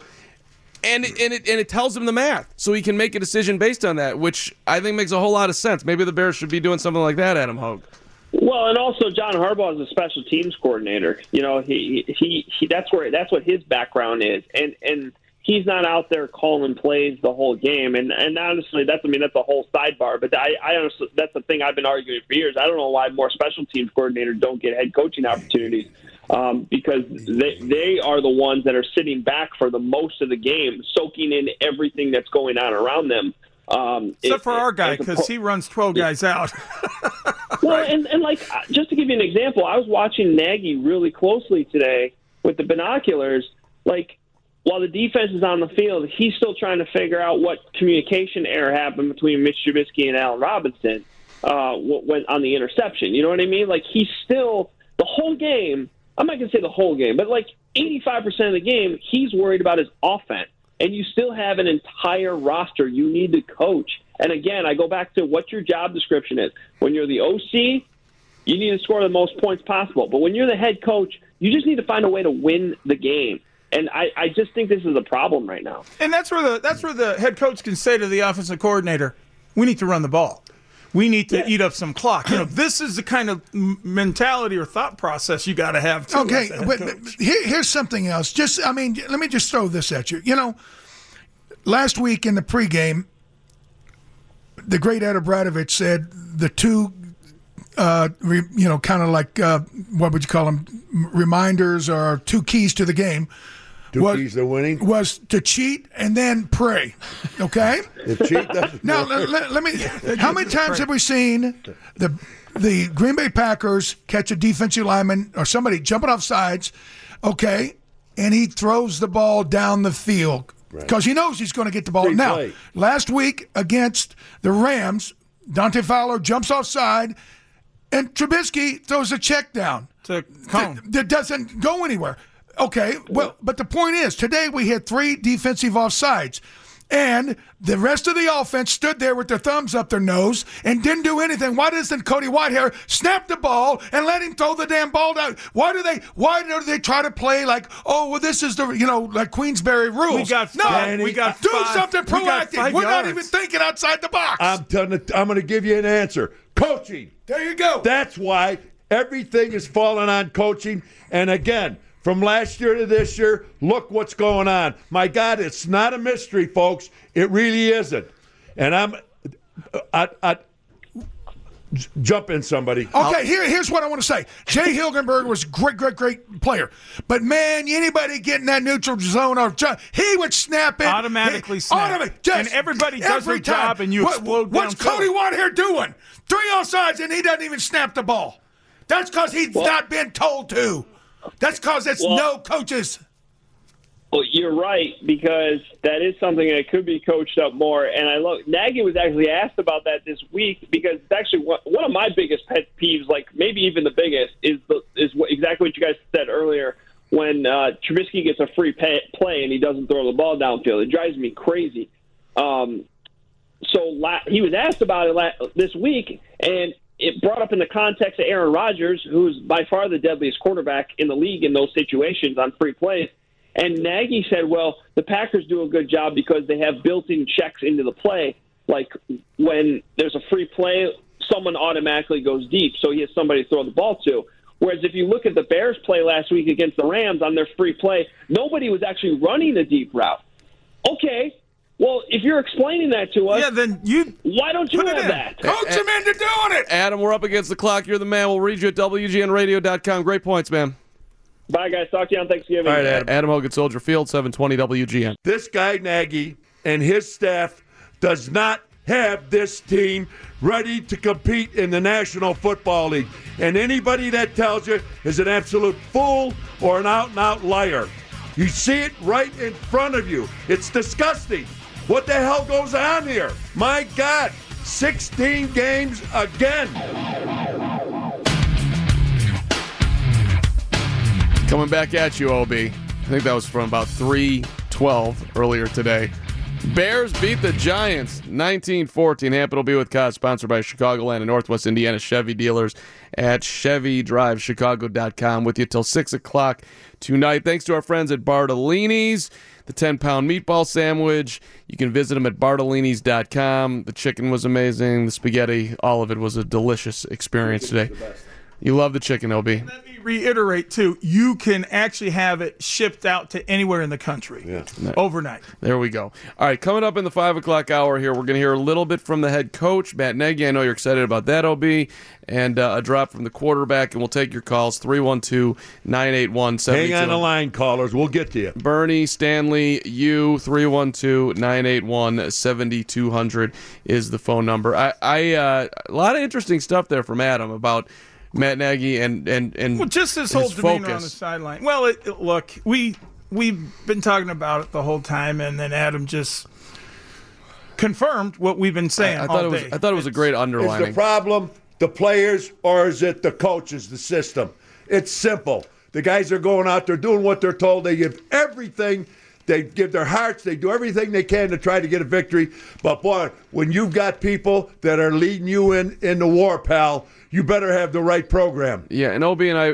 they don't. We were talking in the break. Your contention is that the quarterback's not good enough, but the team is good enough with him to be in the playoffs. You could design something to help him be successful. Get him out of that pocket. Move that kid around. And they just started doing it the last couple of games. Glenn, all last year, they never did it. Right. The beginning of this year. Nowhere. Let him stay in the pocket. Stay in the pocket. He's not a pocket passer. He's not an accurate passer. So move him out. Try to get him where he can be a positive factor in the passing game. Why? Because he's the only thing we got. And what also help? And, it helped, too, to build in when you jump offside, you actually snap the ball and have somebody run a streak. Those are just a couple of tips we could give you, Matt Nagy, that will help you. Catching the football, which is not on Matt Nagy's plate, would be a good thing, too. Yes, but that snowballs when you're, again, I would imagine they're probably not doing a lot of drills or being forced. We used to have to do, could you imagine dropping a ball in practice, and just you would take nothing but grief. News is next, 720 WGN. Met 6 times in an NFL championship game. Bears 1-4-6, and the ball is loose. And the Bears have recovered it. Stripped out of there by Khalil Mack. And then Nick Williams able to get it down inside the 5-yard line. Got it at the 3. And then Mitchell Trubisky running it in on 3rd down, and that was the difference in the football game. Bears beat the Giants 19-14. Welcome back in, 720 WGN. Hampleby and Cos, the final hour. As we'll get to your calls here, 312-981. Should have been 49. Win is a win, OB, but yes, you're right. They should have. They easily could have had 30 today without any trouble. Yes. If you don't throw the interception in the first half, But they could have just as easily lost if the Giants had a kicker. That too. Right? That too. Listen, they every week they've started out slow, and I mean, Matt Nagy's got to be looking in the mirror at what's going on right now, and he's not, because his excuse after the game. How about ownership? How about the ownership sitting up in the box? Sure. And watching this, what's going on here? Sure, but Nagy's on the ground. Quarter after quarter? But Nagy's on the ground. He's got to get them ready for the Lions. What are you going to do differently? But here's the other part, and I do think he is starting to feel the walls close in a little bit, because the gal on the field doing the televised broadcast said, what do you think? He goes, same thing as every game. We don't score any points. Hello? Who's in charge of that? Last time I checked, you and your visor was in charge of scoring points. Right. Well, when Trubisky threw the first interception in the end zone, the look on Nagy's face, like, he basically looked like he wanted to kill him. He was incredulous. He couldn't believe what was going on. And Well, that was the worst place to throw the ball, up the middle with three. There could be something with three backers there. You know the look I'm talking about. It could be that it was intercepted, or how about he had the look on his face like he must have called an audible. He threw the ball into the end zone. It could have been that also. That's possible, too. All right, let's get some calls in here. 312-981-7200. Bernie in Bolingbrook, you've been super patient. We appreciate it. Welcome to WGN. Go ahead, sir. Oh, hello, boys. OB, Kaz, Danimal. OB, damn it. You're right about this coaching thing, man. After the preseason, they didn't play their first string, and then they come out and score a staggering 3 points against the Packers. I go, this season, man, this is going to be a disaster. And, Danimal, you remember the 80s, man, when we had a great team. We had a running back, and we had a fullback. We had Roland Harper. We had Matt Suey. They led blocking for Walter. We had 81 in the backfield. Our running back got 130 yards. What does he do? He goes back to the one back set. We can't open holes in the offensive line. And, you know, basically how I see it, he's running a half-assed Mike Marks offense with no Kurt Warner. Well, Bernie, I agree with everything you've said. Thanks, Bernie. But I'm going to tell you what.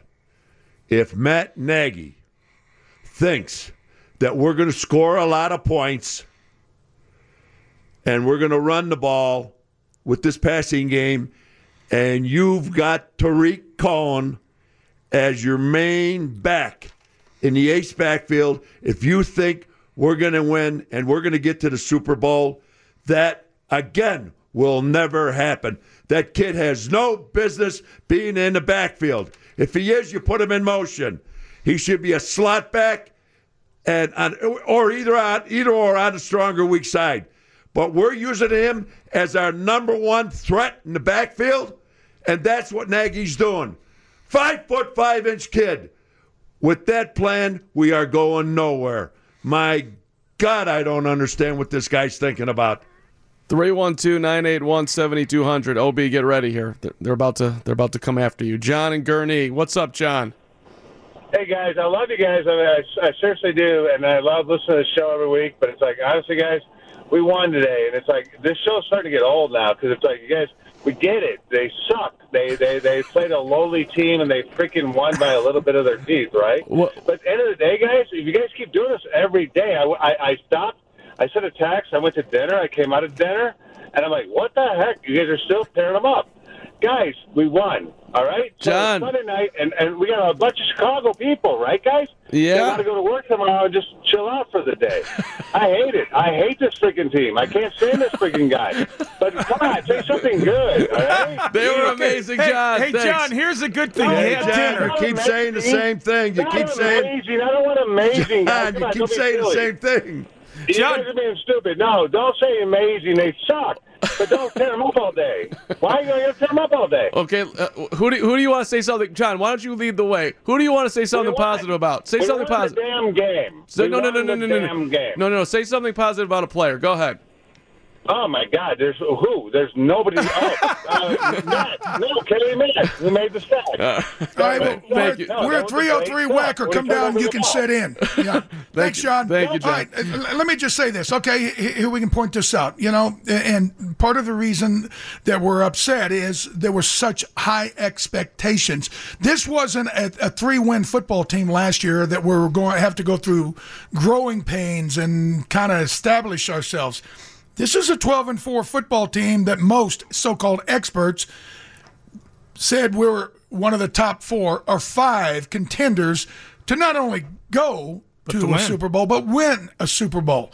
As preposterous as it now sounds, Mitchell Trubisky was one of the favorites of the MVP voting early in the season, okay? So that tells you where we are. So you want us to throw bouquets and roses at this football team for their ineptitude and how maddeningly they refuse to try to find ways to not only get better, but do the things that smart, good football teams do, like score points and stop people in the fourth quarter and things that they're incapable of. And at some point, we have to just, you know, put the cheese on the cracker and say somebody has to be held accountable.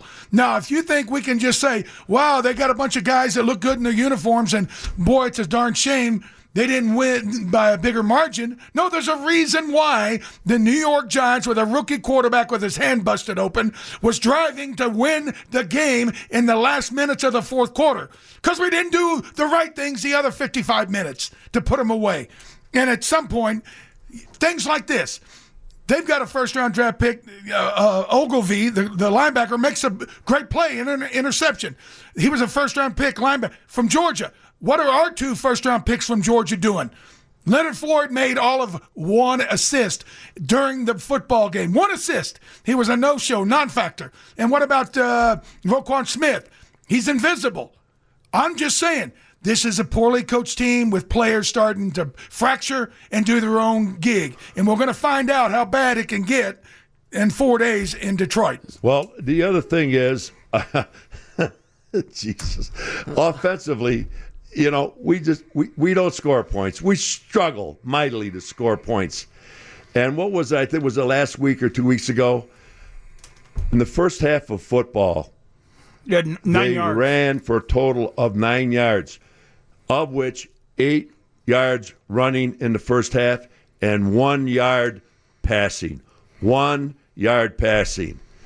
And if you think I'm going to sit here and praise Nagy for his calling, and praise Trubisky for what he's doing for throwing 1 yard.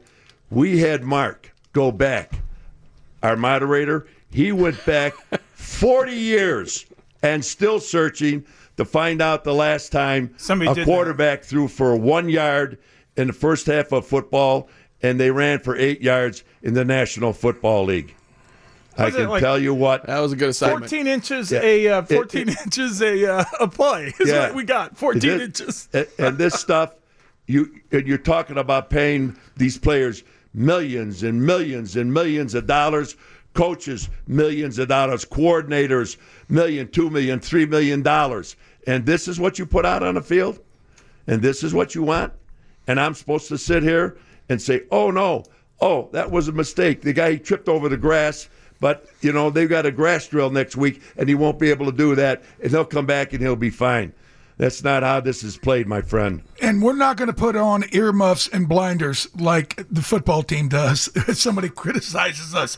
We know what is what and how you win in this football league, and we're not doing hardly anything right. Defensive Player of the Game, sponsored by Chicagoland and Northwest Indiana Chevy dealers at ChevyDriveChicago.com. People want to talk about the quarterback. We'll do that after a quick timeout. But give me the Defensive Player of the Game, guys. Well, it'd be hard-pressed to find anyone other than Nick Kwiatkowski that was a factor. I agree. But, you know, Khalil Mack actually showed up, made one play, a big play, a huge play, that gave us a great opportunity to win. So between those two, nobody else really had a big day. Yeah. All right, quick timeout. Come back to your calls. We're here till 6. Bears beat the Giants 19-14. The Detroit Lions next, 11:30 on Thursday, Thanksgiving. Happy Thanksgiving to everybody. And by the way, yes, OB, this was a 2-8 team. I mean, excuse me, a 2-8 team that came in here today, and we almost lost the game at the end. The Lions lost to a 1-win Washington Redskins team today. Now 2-win Washington Redskins team. I really don't care about, well, I worry about the Lions now. All I worry about is the Bears. All right, 720 WGN. 6 times in an NFL championship game. Bears went 4-6, and the ball is loose.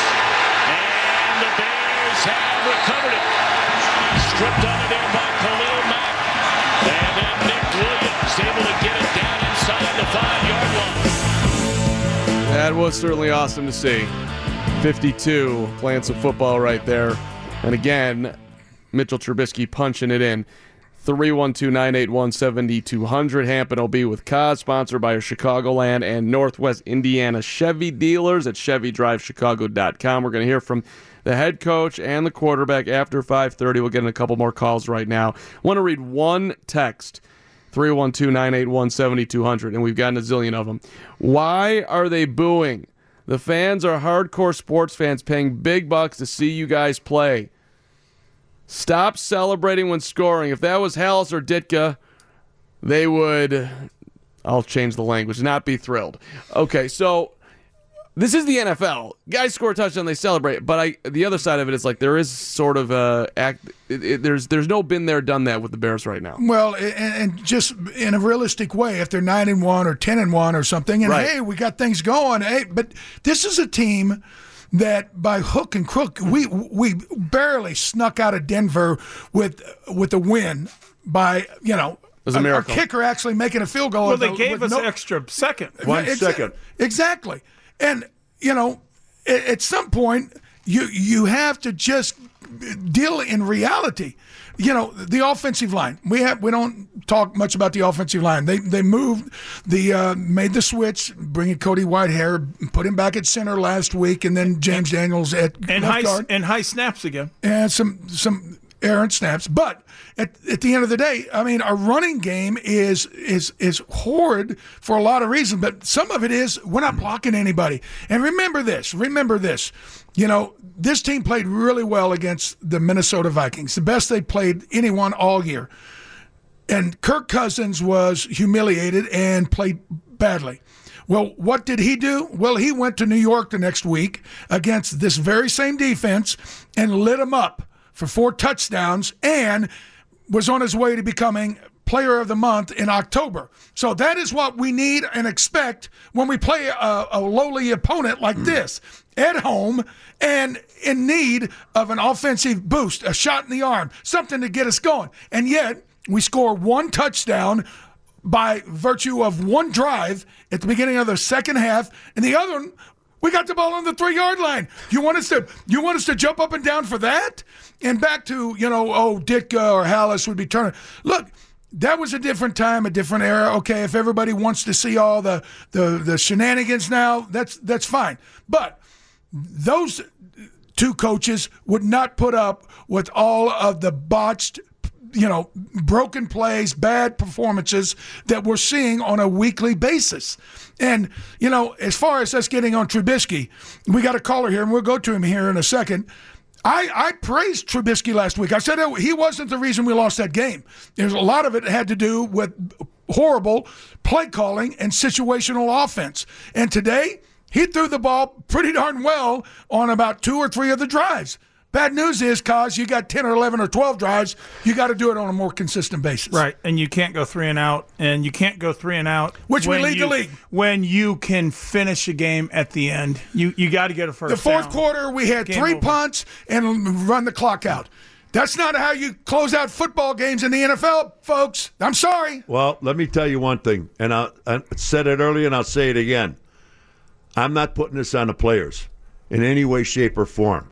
I think we've got some pretty decent football players on both sides of the ball. It's strictly on our coaches. And my God, if you can't see that from game to game to game, then you don't know football. Where does it with me? Where does the fault lie? Bingo. Nagy, offensive coordinator, defensive coordinator, position coaches. Boy, I'll tell you what, they're not putting these kids in the proper positions to win a football game. That's as I see it. Let's get some calls in here. Dan in Mount Prospect wants to talk about the quarterback. Go ahead, Dan. No, I just wanted to talk about you guys. Have any of you guys ever been offered a coaching job in the NFL? Okay, Dan. No, and that's not the way it works. Traditionally, what you have to do is get in the business. Ron Rivera, what is he, 11 or 12-year head coach now, Coz? Yeah, in Carolina. He had to beg the McKeskes to give him a chance. They wouldn't. He had to go to Philadelphia and break down film for a year. Then he got on the field, and then by hook and crook, he came back as a linebacker coach and then became a coordinator. So you have to be in it a long time, and you have to have – well, you've just got to be willing to sell out and do it. Ronnie did. I never wanted to. Coz, you coached in the high school but I didn't want to – coach in the pros, and I've had times where I've been offered to go coach in the pros because I have plenty of friends that are head football coaches. And you never wanted to take them up on it? No. Nope. Why not? It's a lot of time. Well, yeah. And see, the other part of it is you don't want to go in it just to get the paycheck and then bounce around and get thrown out. You want to get in because you want to become the man, the head coach. Right. Okay? Well, that means sleeping up there, watching film at 2 a.m., and never seeing your folks, your family, your kids, nothing. But, this is what these guys have opted to do, and I don't know what Nagy's contract was, 5 years, $25 million? Is that what it was? It's $5 million a year. You're coaching 16 games a year. He doesn't coach in the preseason, essentially. So 16 games, we're not in the playoffs. So 16 into $5 million goes what? That's a bunch. If you're willing to make that sacrifice, more power to you. But there's a way to do things right, and we're not doing things right. And I'm not sure what the point is about us being offered coaching jobs in the National Football League, because it really, what does that have to do with anything? Well, who cares? Right, and we know the game. In my world, we played the game. We understand how you have to play the game to be successful. The money to be made was out in the business world. That's right. Where the money was. Well, and by the way, none of you need to defend anything on the call at all. No, I'm not defending it at all. It was a dumb call. But I'd like to defend it. You guys don't have to. I sit here, I have the privilege of watching the game with the three of you, and I've watched football with a lot of people. Don't call up the show and say and say they needed to be coaches to be able to tell you what's going on. It's a preposterous point. I've never sat with anybody, and I'm not trying to kiss up to you. Mark, we're the smartest guys in the room, so of course, we would be perfect coaches for this team. The point of it, there was no reason for his call. And congratulations. No, you're upset. You're upset. You didn't like what you heard. Maybe you feel like they're being too hard. It's okay. Everyone's entitled to your opinion. You can have yours too. As Rick Geeser's telling me, you can be you. It's cool. Wayne in Lafayette. What's up, Wayne? Welcome to WGN. Hey, guys. All my heroes here, man. Hamp, OB, God bless you guys, man. Cause, Big Doug's rolling over in his grave right now. He's going to come back from the dead, come out and start smacking people, I'm thinking. But anyway, hey, you guys, I've been thinking about it a long time. Now, I think since Fangio left, I think he had the defense playing so good and so tight and so together, and basically he had. I bet basically he was probably the head coach last year, and we didn't really realize it. And then Nagy was doing his little offensive game plan, and Fangio basically had the defense going so good that the rest of the team just had to do pretty good. But I'm thinking basically we're missing him big time. What do you think, guys? Guys, you've heard me say this 500 times. Going into this season, I said they had three huge hurdles they have to deal with. One is, last year they snuck up on everybody. Everybody's got them circled. They want to make sure they're ready. And you see teams playing us completely differently, and we're not getting the turnovers. People are playing our offense a lot tougher. So that's one. Number two is the fact that Vic Fangio, Matt Nagy was named NFL Coach of the Year, okay, unbelievably, but he wasn't even the best coach on our staff. It was Vic Fangio, okay? That's a given. And you can see by the fact that Denver should have beat us in week two. Come on. And the clock was counting down at the very end for us to kick a field goal. That tells you what this guy is able to do and how he transforms the attitudes and intensity of a roster. We're a team, and OB, I know you keep saying, the players are playing hard, I don't see him playing at the same level or intensity that I did a year ago. And that's me watching the game. Danny, that's what I'm paid to do. Watch the game, tell you what I think. Yeah, exactly. Okay, the bounce of the ball, the fumbles, all the unbelievable things that went on last year. I mean, I was like, what the hell is? I've never seen anything like this. That's why I thought we were going to win the Super Bowl last year. It was unbelievable. I said they had three things. The third one was injuries. They didn't have any injuries last year. What have they had this year? Kyle Long broke down, but he's broke down the last 3 years, so that wasn't unexpected. We don't have the interceptions. We don't have the returns. It's Akiem Hicks. One injury has crippled the way this defense and this team is playing. So, hey, more kudos to Akiem Hicks. And he's going to be back, Akiem Hicks. They're expecting to have him for the Packers game, which is on the 15th. There'll be 3 games left. So when you look at the schedule, if you want to dream it and say that 10 wins could get you to the playoffs, they got to go to Detroit, beat the Lions on Thanksgiving Day, and then come back a week from that on Thursday night and beat the Dallas Cowboys at home. That would put you in the mix too. And Dallas is in a dogfight for their division right now. I mean, it's they're struggling to. Those are games. Hang on. Those are games. Those are both winnable games for the Bears. It's going to be a coin flip. What do you think the spread will be on Thanksgiving, Hamp? What's your guess? 2 points, 1 point, something like that? I think, they've got, it depends on if Stafford plays, they're five-point favorites. Okay. Yep. So, and then you're going to have a Cowboy game where it's going to be close to a pick 'em to maybe Dallas will be favored by 3. And then Akiem Hicks will be back. So if you want to dream it up, that would be the way to do it. Packers on the road, December 15th. Right. Let's go. And if they struggle, then you probably won't see him back because why would you rush him back? Guys, right? we could talk about this till we're blue in the face. Who we're going to play from this week to that week to this week. Guys, we struggle to score one touchdown a game. Look at what we've done. Folks, if you don't believe me, go back this year from game one. See how many touchdowns we score from game to game to game. I'm not even saying field goals. I'm saying touchdowns. You got to put the points on the board. You got to convert on third down. Where are we on third down conversions? Dead last in the league. Average per pass, dead last in the league. I'm not making this stuff up.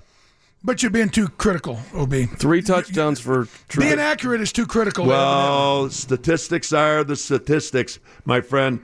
There's no way you could shave or ship them around or maneuver them or whatever have you.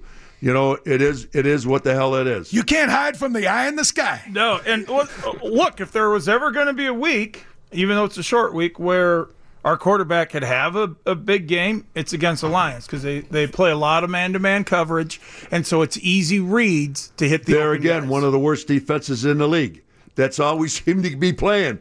31st in the league, 32nd in the worst defense. It goes on and on. Well, they did 3 straight drives against the Lions in Chicago, one before half and then 2 after half, and that's how they won that football game. Trubisky had 3 touchdown passes. Yeah, but you get what I'm saying, though. It's 100. Really it's set up for him. It's set up for him because he can throw against the man-to-man defense. All right, we're going to hear from the quarterback coming on back here. 312-981-7200. Bears beat the New York Giants, 19-14 on 720 WGN. If you don't raise the bar, nobody's going to try to give you anything extra. You got to demand it. Back to the Chevy Hampton OB Show with Coz, sponsored by your Chicagoland and Northwest Indiana Chevy dealers at ChevyDriveChicago.com. Right now on WGN Radio. All right, we're going to hear from the quarterback, Mitchell Trubisky, in a second, but let me run through a couple calls here, guys. Bears beat the Giants 19-14. Hampton OB and Coz till the top of the hour.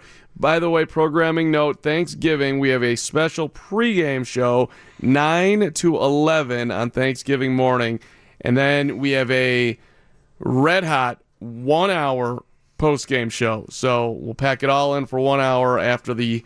From roughly what, about 2:30 to 3:30? 2:30 to 3:30. That is the plan. So right when the game is over till 3:30. So we're 9 to 11. 9 to 11. I'll see you bright and early, OB. And then 2:30 p.m. Okay. And that means you got to come in early for your hip pointer. Bartolini's get treatment on that. You're being too negative. Bartolini's is closed on Thanksgiving, OB. So if you could just make us a Thanksgiving meal, bring it on in, that'd be sweet. Don't count on it.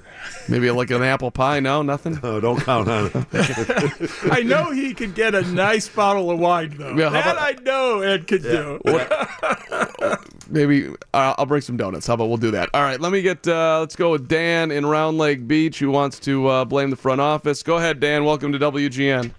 Hey, I got it. This really stems up to front office because more or less in hindsight, Mr. Halas, bless him, would not put up with this. In fact, it's kind of reminds me of the 1970 Bears, where he fired Dooley and.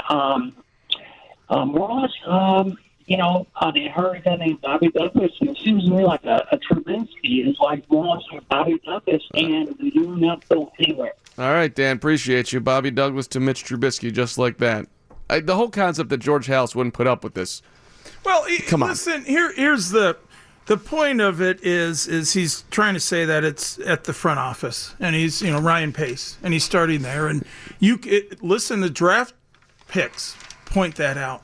You just go through his drafts, and there's not many. You and I, we did it one day on the air, right? We've done it many times. It was shocking how few players are starters, and how many are really impactful as starters. And to add on to that, Glenn, how about the amounts of monies that this guy has spent on players that they're not even here. A year later. Millions and millions of dollars guaranteed, and I don't even know if some of them are even still in the league. Kathy, our kicker, for crying out loud. That was a $7 million mistake, right? Yeah. Cody Parkey got a cup of coffee this year and then got himself cut again. That was a swing and a miss. Let's get Kathy in Bloomingdale on 720 WGN. What's up, Kathy?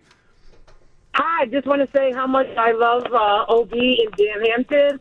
And I'm telling you, I like to hear the truth, good or bad. And the guy that called him before, what does he think? He wants to hear all good because we don't live in Fury Land, tell him, you know? Thanks, Kathy. Kathy's color of the day. Thank you, Kathy. You know what, Kathy? It's kind of hard. Have a happy Thanksgiving. No, Kathy, hang on. We want to give you Bartolini's. You are the caller of the show, all right? Hang in there. Bartolini's. Oh, Bartolini's.com. You got it. And there's nothing better, I'm telling you. 219 texting. Hey, OB. My wife asked me if the Bears won today. I told her they did not lose. I love that's a great line though. I told her they didn't lose. Phraseology means a lot. Yeah. All right, let's get the quarterback in here, Rick Easer. Let's hear from our fearless leader, who I think he said a bunch of honest things after the football game. Here's Mitch Trubisky.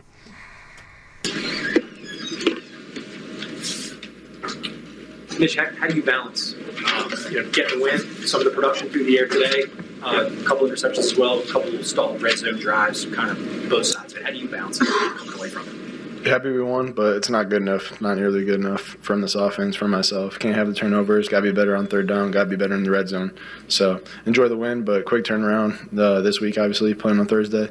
So we just got to find ways to get better and improve and quit making mistakes, especially myself.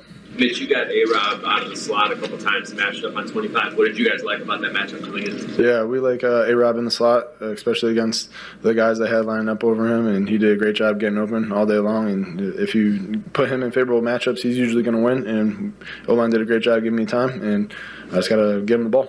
What did you see on the touchdown to him, the longer one? Yeah, he just ran a great route. And the safety took the guy going over the middle, and then he ran a great route in the alley, and I just put it in the spot where he could get it, and he drove the guy in the end zone. So he just big-bodied him, ran a great route, and made a big play for the offense. Mitch, especially the way the season's gone, you had the Braunecker drop and the Whitehair penalty nullified the 60-yard play. Did you feel a little snake bit at that point? Was there any reaction emotionally for you at all, or frustration or anything? No, it is what it is. We all take our turns, but we're all in this together. So, I mean, I make mistakes. Everybody else makes mistakes.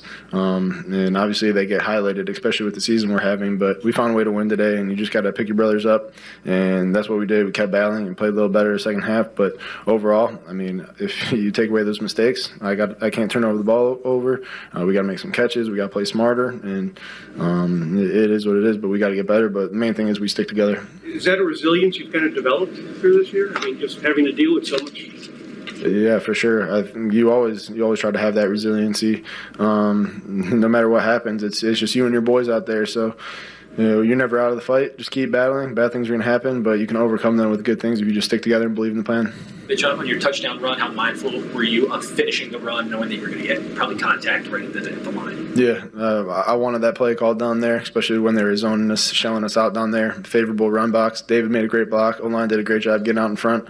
And when you get down there, you just got to finish the run. So when your number is called, you just got to do your job. Everyone else did theirs, so I felt like I need to finish it off. Mitch, early in the game, you took a hit and you looked like you were kind of shaking it off on your right side. How long did that linger at all? Were you able to kind of get past that quickly? Yeah, I was fine.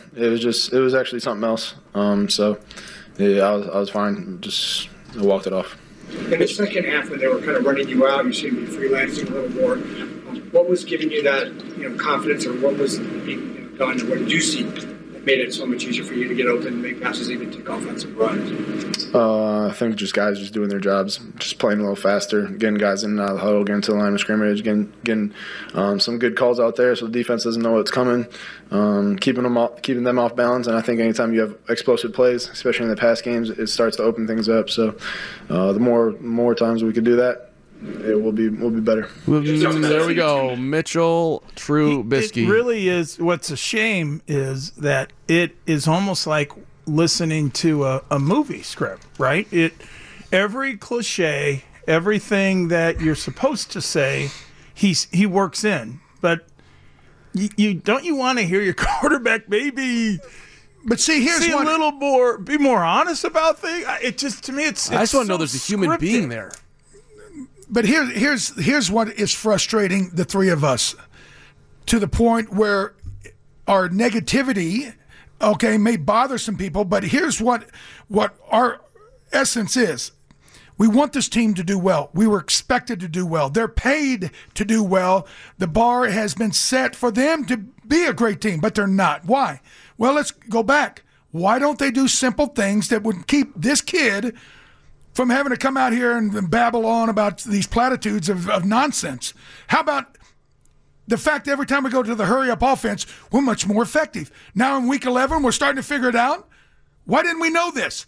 What about the offset eye and being able to have a fullback on the roster where we can go in the eye like we did against San Diego, knock people's jaw in the dirt and make things happen, and then come out and be able to move the quarterback and roll out bootlegs, have tight ends and crossing patterns, all these things that when we do it, we're pretty effective, but we don't do it very well or very often because our coach thinks he's got to be smarter than everybody else and be playing triple chess and be thinking three moves ahead, which puts this offense in a position where we are the worst in football. That's what makes us mad and frustrated. That's it. Yeah, that was well put. Well put. I would just like to see him one day take a deep breath, step back, and let. It's not going to happen. This is who he is. Guys, yeah. The reason that Cody Whitehair is back at center is this kid is not bright enough to come up and declare middle linebacker in which way he wants protection. That's why they put Cody Whitehair back there, because this kid can't do that and be able to run the offense. So that's what it is. Put the cheese on the cracker. So we're happy about that? No. This is where we are. But you can overcome that if you do some other smart things, but we're not doing anything smart. All right, let's take our final timeout. We'll come back and play a little bit of the head coach, Matt Nagy. Bears and Lions coming up on... I need earmuffs! Bears and Lions coming up on Thanksgiving. We got a pregame show at 9 o'clock. We're coming back with the head coach next, 720 WGN. Man up about it! Hey, put the ether can down for a second. It's the Chevy Hampton OB Show with Cause, and it's brought to you by your Chicagoland and Northwest Indiana Chevy dealers at ChevyDriveChicago.com on 720 WGN Radio. All right, got a little time here to get in the head coach. Bears beat the Giants 19-14. Let us hear. Mastermind number one. Let's get the mastermind. Let's get the hero. Let's get our leader. Let's get the still reigning head coach of the year. Let's get him in here, Matt Nagy. Obviously, again, a win is always nice. That's what we're looking for, and they're hard to come by in this league, and our guys did that. They going into halftime down 7-3. It challenges you again offensively, just with some of the struggles there, but then coming back out, and I think now for several games in a row now we've been able to come out and be efficient in that third quarter and put up points. So I was happy with that. You could kind of feel the game turn right there with the defense getting stops, offense scoring, but then we'd like to finish there at the end with being able to hold that 4th and 18 play for the touchdown that they had, and then offensively get that 4-minute offense where you get that first down on 3rd and 1 and get some stuff going. So we'll grow off of it. We won't have much time to look at it. Coaches and players, we're moving right on because we got such a short week. What's your general feeling about the offense, given that there was some positive plays, but the Giants have been giving up way more points than 19 a game? Yeah. No, well, and I'm with you. I think that you could feel it, that we were moving the ball, and I don't know exactly what the numbers were on the pass that got called back to A-Rob, 60. And what was it with Braunecker? 29. So right there is almost 100 yards, but that goes on, and we understand that. Now you just gotta regroup and stay together, and none of that's intentional. It's not because of effort. Ben Braunecker's caught a lot of those in practice, and our guys, that it's a battle in there in the trenches with hands to the face, and so you got to regroup. And so those are. I think red zone, when you look at that, we want to be a little bit better in the red zone. And then the other part of it, too, is it's obvious, is just the communication part of getting in and out. We had to use those 2 timeouts for 2 different reasons. But we know that. We want to get better at it. And fortunately, we were able to get points. And on Mitch's sweep on the touchdown. Yeah. Are you trying to call timeout? I was going to call timeout if you didn't want to get a penalty there, so I was looking at the play clock, and it was really close, but he made it just in time, and then those guys executed it. What was your opinion of the pick call? Yeah, it's like I just said earlier to somebody, those are bang bang plays. The officials do a good job at they're being taught on how to call those, and so it was they explained it to me, and I understand. And then on the substitution coming in. Yeah, so what happened there was, and that's sometimes that you can't. That one's hard because you have the transition of not getting. You have the penalty, and it kicks you back. And then we had an injury, and that's where Bobby was hurt. And so Bobby came out, and it was great communication with our trainers and our Tabes, and we were good. We had 11. And I think some of our players on the line noticed that Bobby wasn't out there and thought we had less, and we were good. And so now all of a sudden it's Urban went out on his own? No, no. It was the clock's running down. There was just a little miscommunication just between players and coaches because of the norm that they're used to seeing 70 out there, and he wasn't. So now that's what. Bobby got hurt on the 2-point conversion. So he's given us the answers. Right. He's given us the answers, but. It's after the fact. And, that shouldn't have happened then. It just shouldn't have happened. And the players were not used to it. Who's in charge? Who's making those decisions? Obviously, right? I've never seen a guy that has every answer but doesn't do any of the things that he tells you he's going to do. Bears also can't afford to lose more on their offensive line, and Bobby Massey's had some good games and some not so good games this year, but that's a guy that you don't really want to be looking to replace right now. I get it, but the communication as far as how there's no way that you should have had 12 guys on the football field. Right. He was honest about what happened. I'll give him that. Well, you could, guys, we could talk about 100 different things here. You know what the problem is? We don't score points. Right, you're right. We go a half.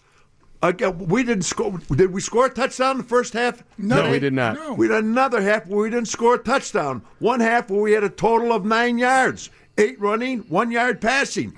We don't score touchdowns. If it's the first quarter, second, third, fourth quarter, we struggle to win games, and it's a fight out there. It's missed calls. It's unbelievable. Folks, that's what it is. I mean, my God, what? And where's this coming from? Is it the player's fault? Is it the coach's fault? Or is it all the above? Gentlemen, yeah, go ahead, I am. Well, I like I said, we have issues with the offensive line, but there were 2 or 3 different occasions, guys, where I saw where David Montgomery could have bent it back, and there was a lot of room, but he's almost kind of like with the, remember they said put blinders on? Right. Running with blinders. I mean, now the little things are starting to creep up and cause more issues. Hamp, what time are you on the Steve Cochran show tomorrow morning? I'm on 10 after 7 o'clock in the morning. And, OB, what time are you on the Rokon show? 4:45. Okay. Gentlemen, you are appointment listening on a Monday after you digest all of this. We will be informative, but not critical. Kazi, great to have you in studio today. Yes, it is. Good to be here. It's good to be here. And he's got his bowling shirt on for Bartolini's meatballs. Yes, I do. Let me see. Oh, look at that. Where's ours? Before. Yeah, well, apparently, when they said that to you, you get the T-shirt. Oh, okay. Insurance companies use lizards, ostriches to make us laugh. What happened to having an honest, smart human being guide you? Check out JeffVook.com. Decades of experience nationwide is on your side. Hope you enjoyed the program today. We're with you again Thursday, 9 to 11, pregame show. A game the Bears have to win and should win. And then a one-hour postgame show. What do we got? About three days? What is it, Thursday? It's 9 a.m. 9 a.m. We'll be here. Thanks for listening. Yes? We're in the playoffs. We can't lose. 720 WGN.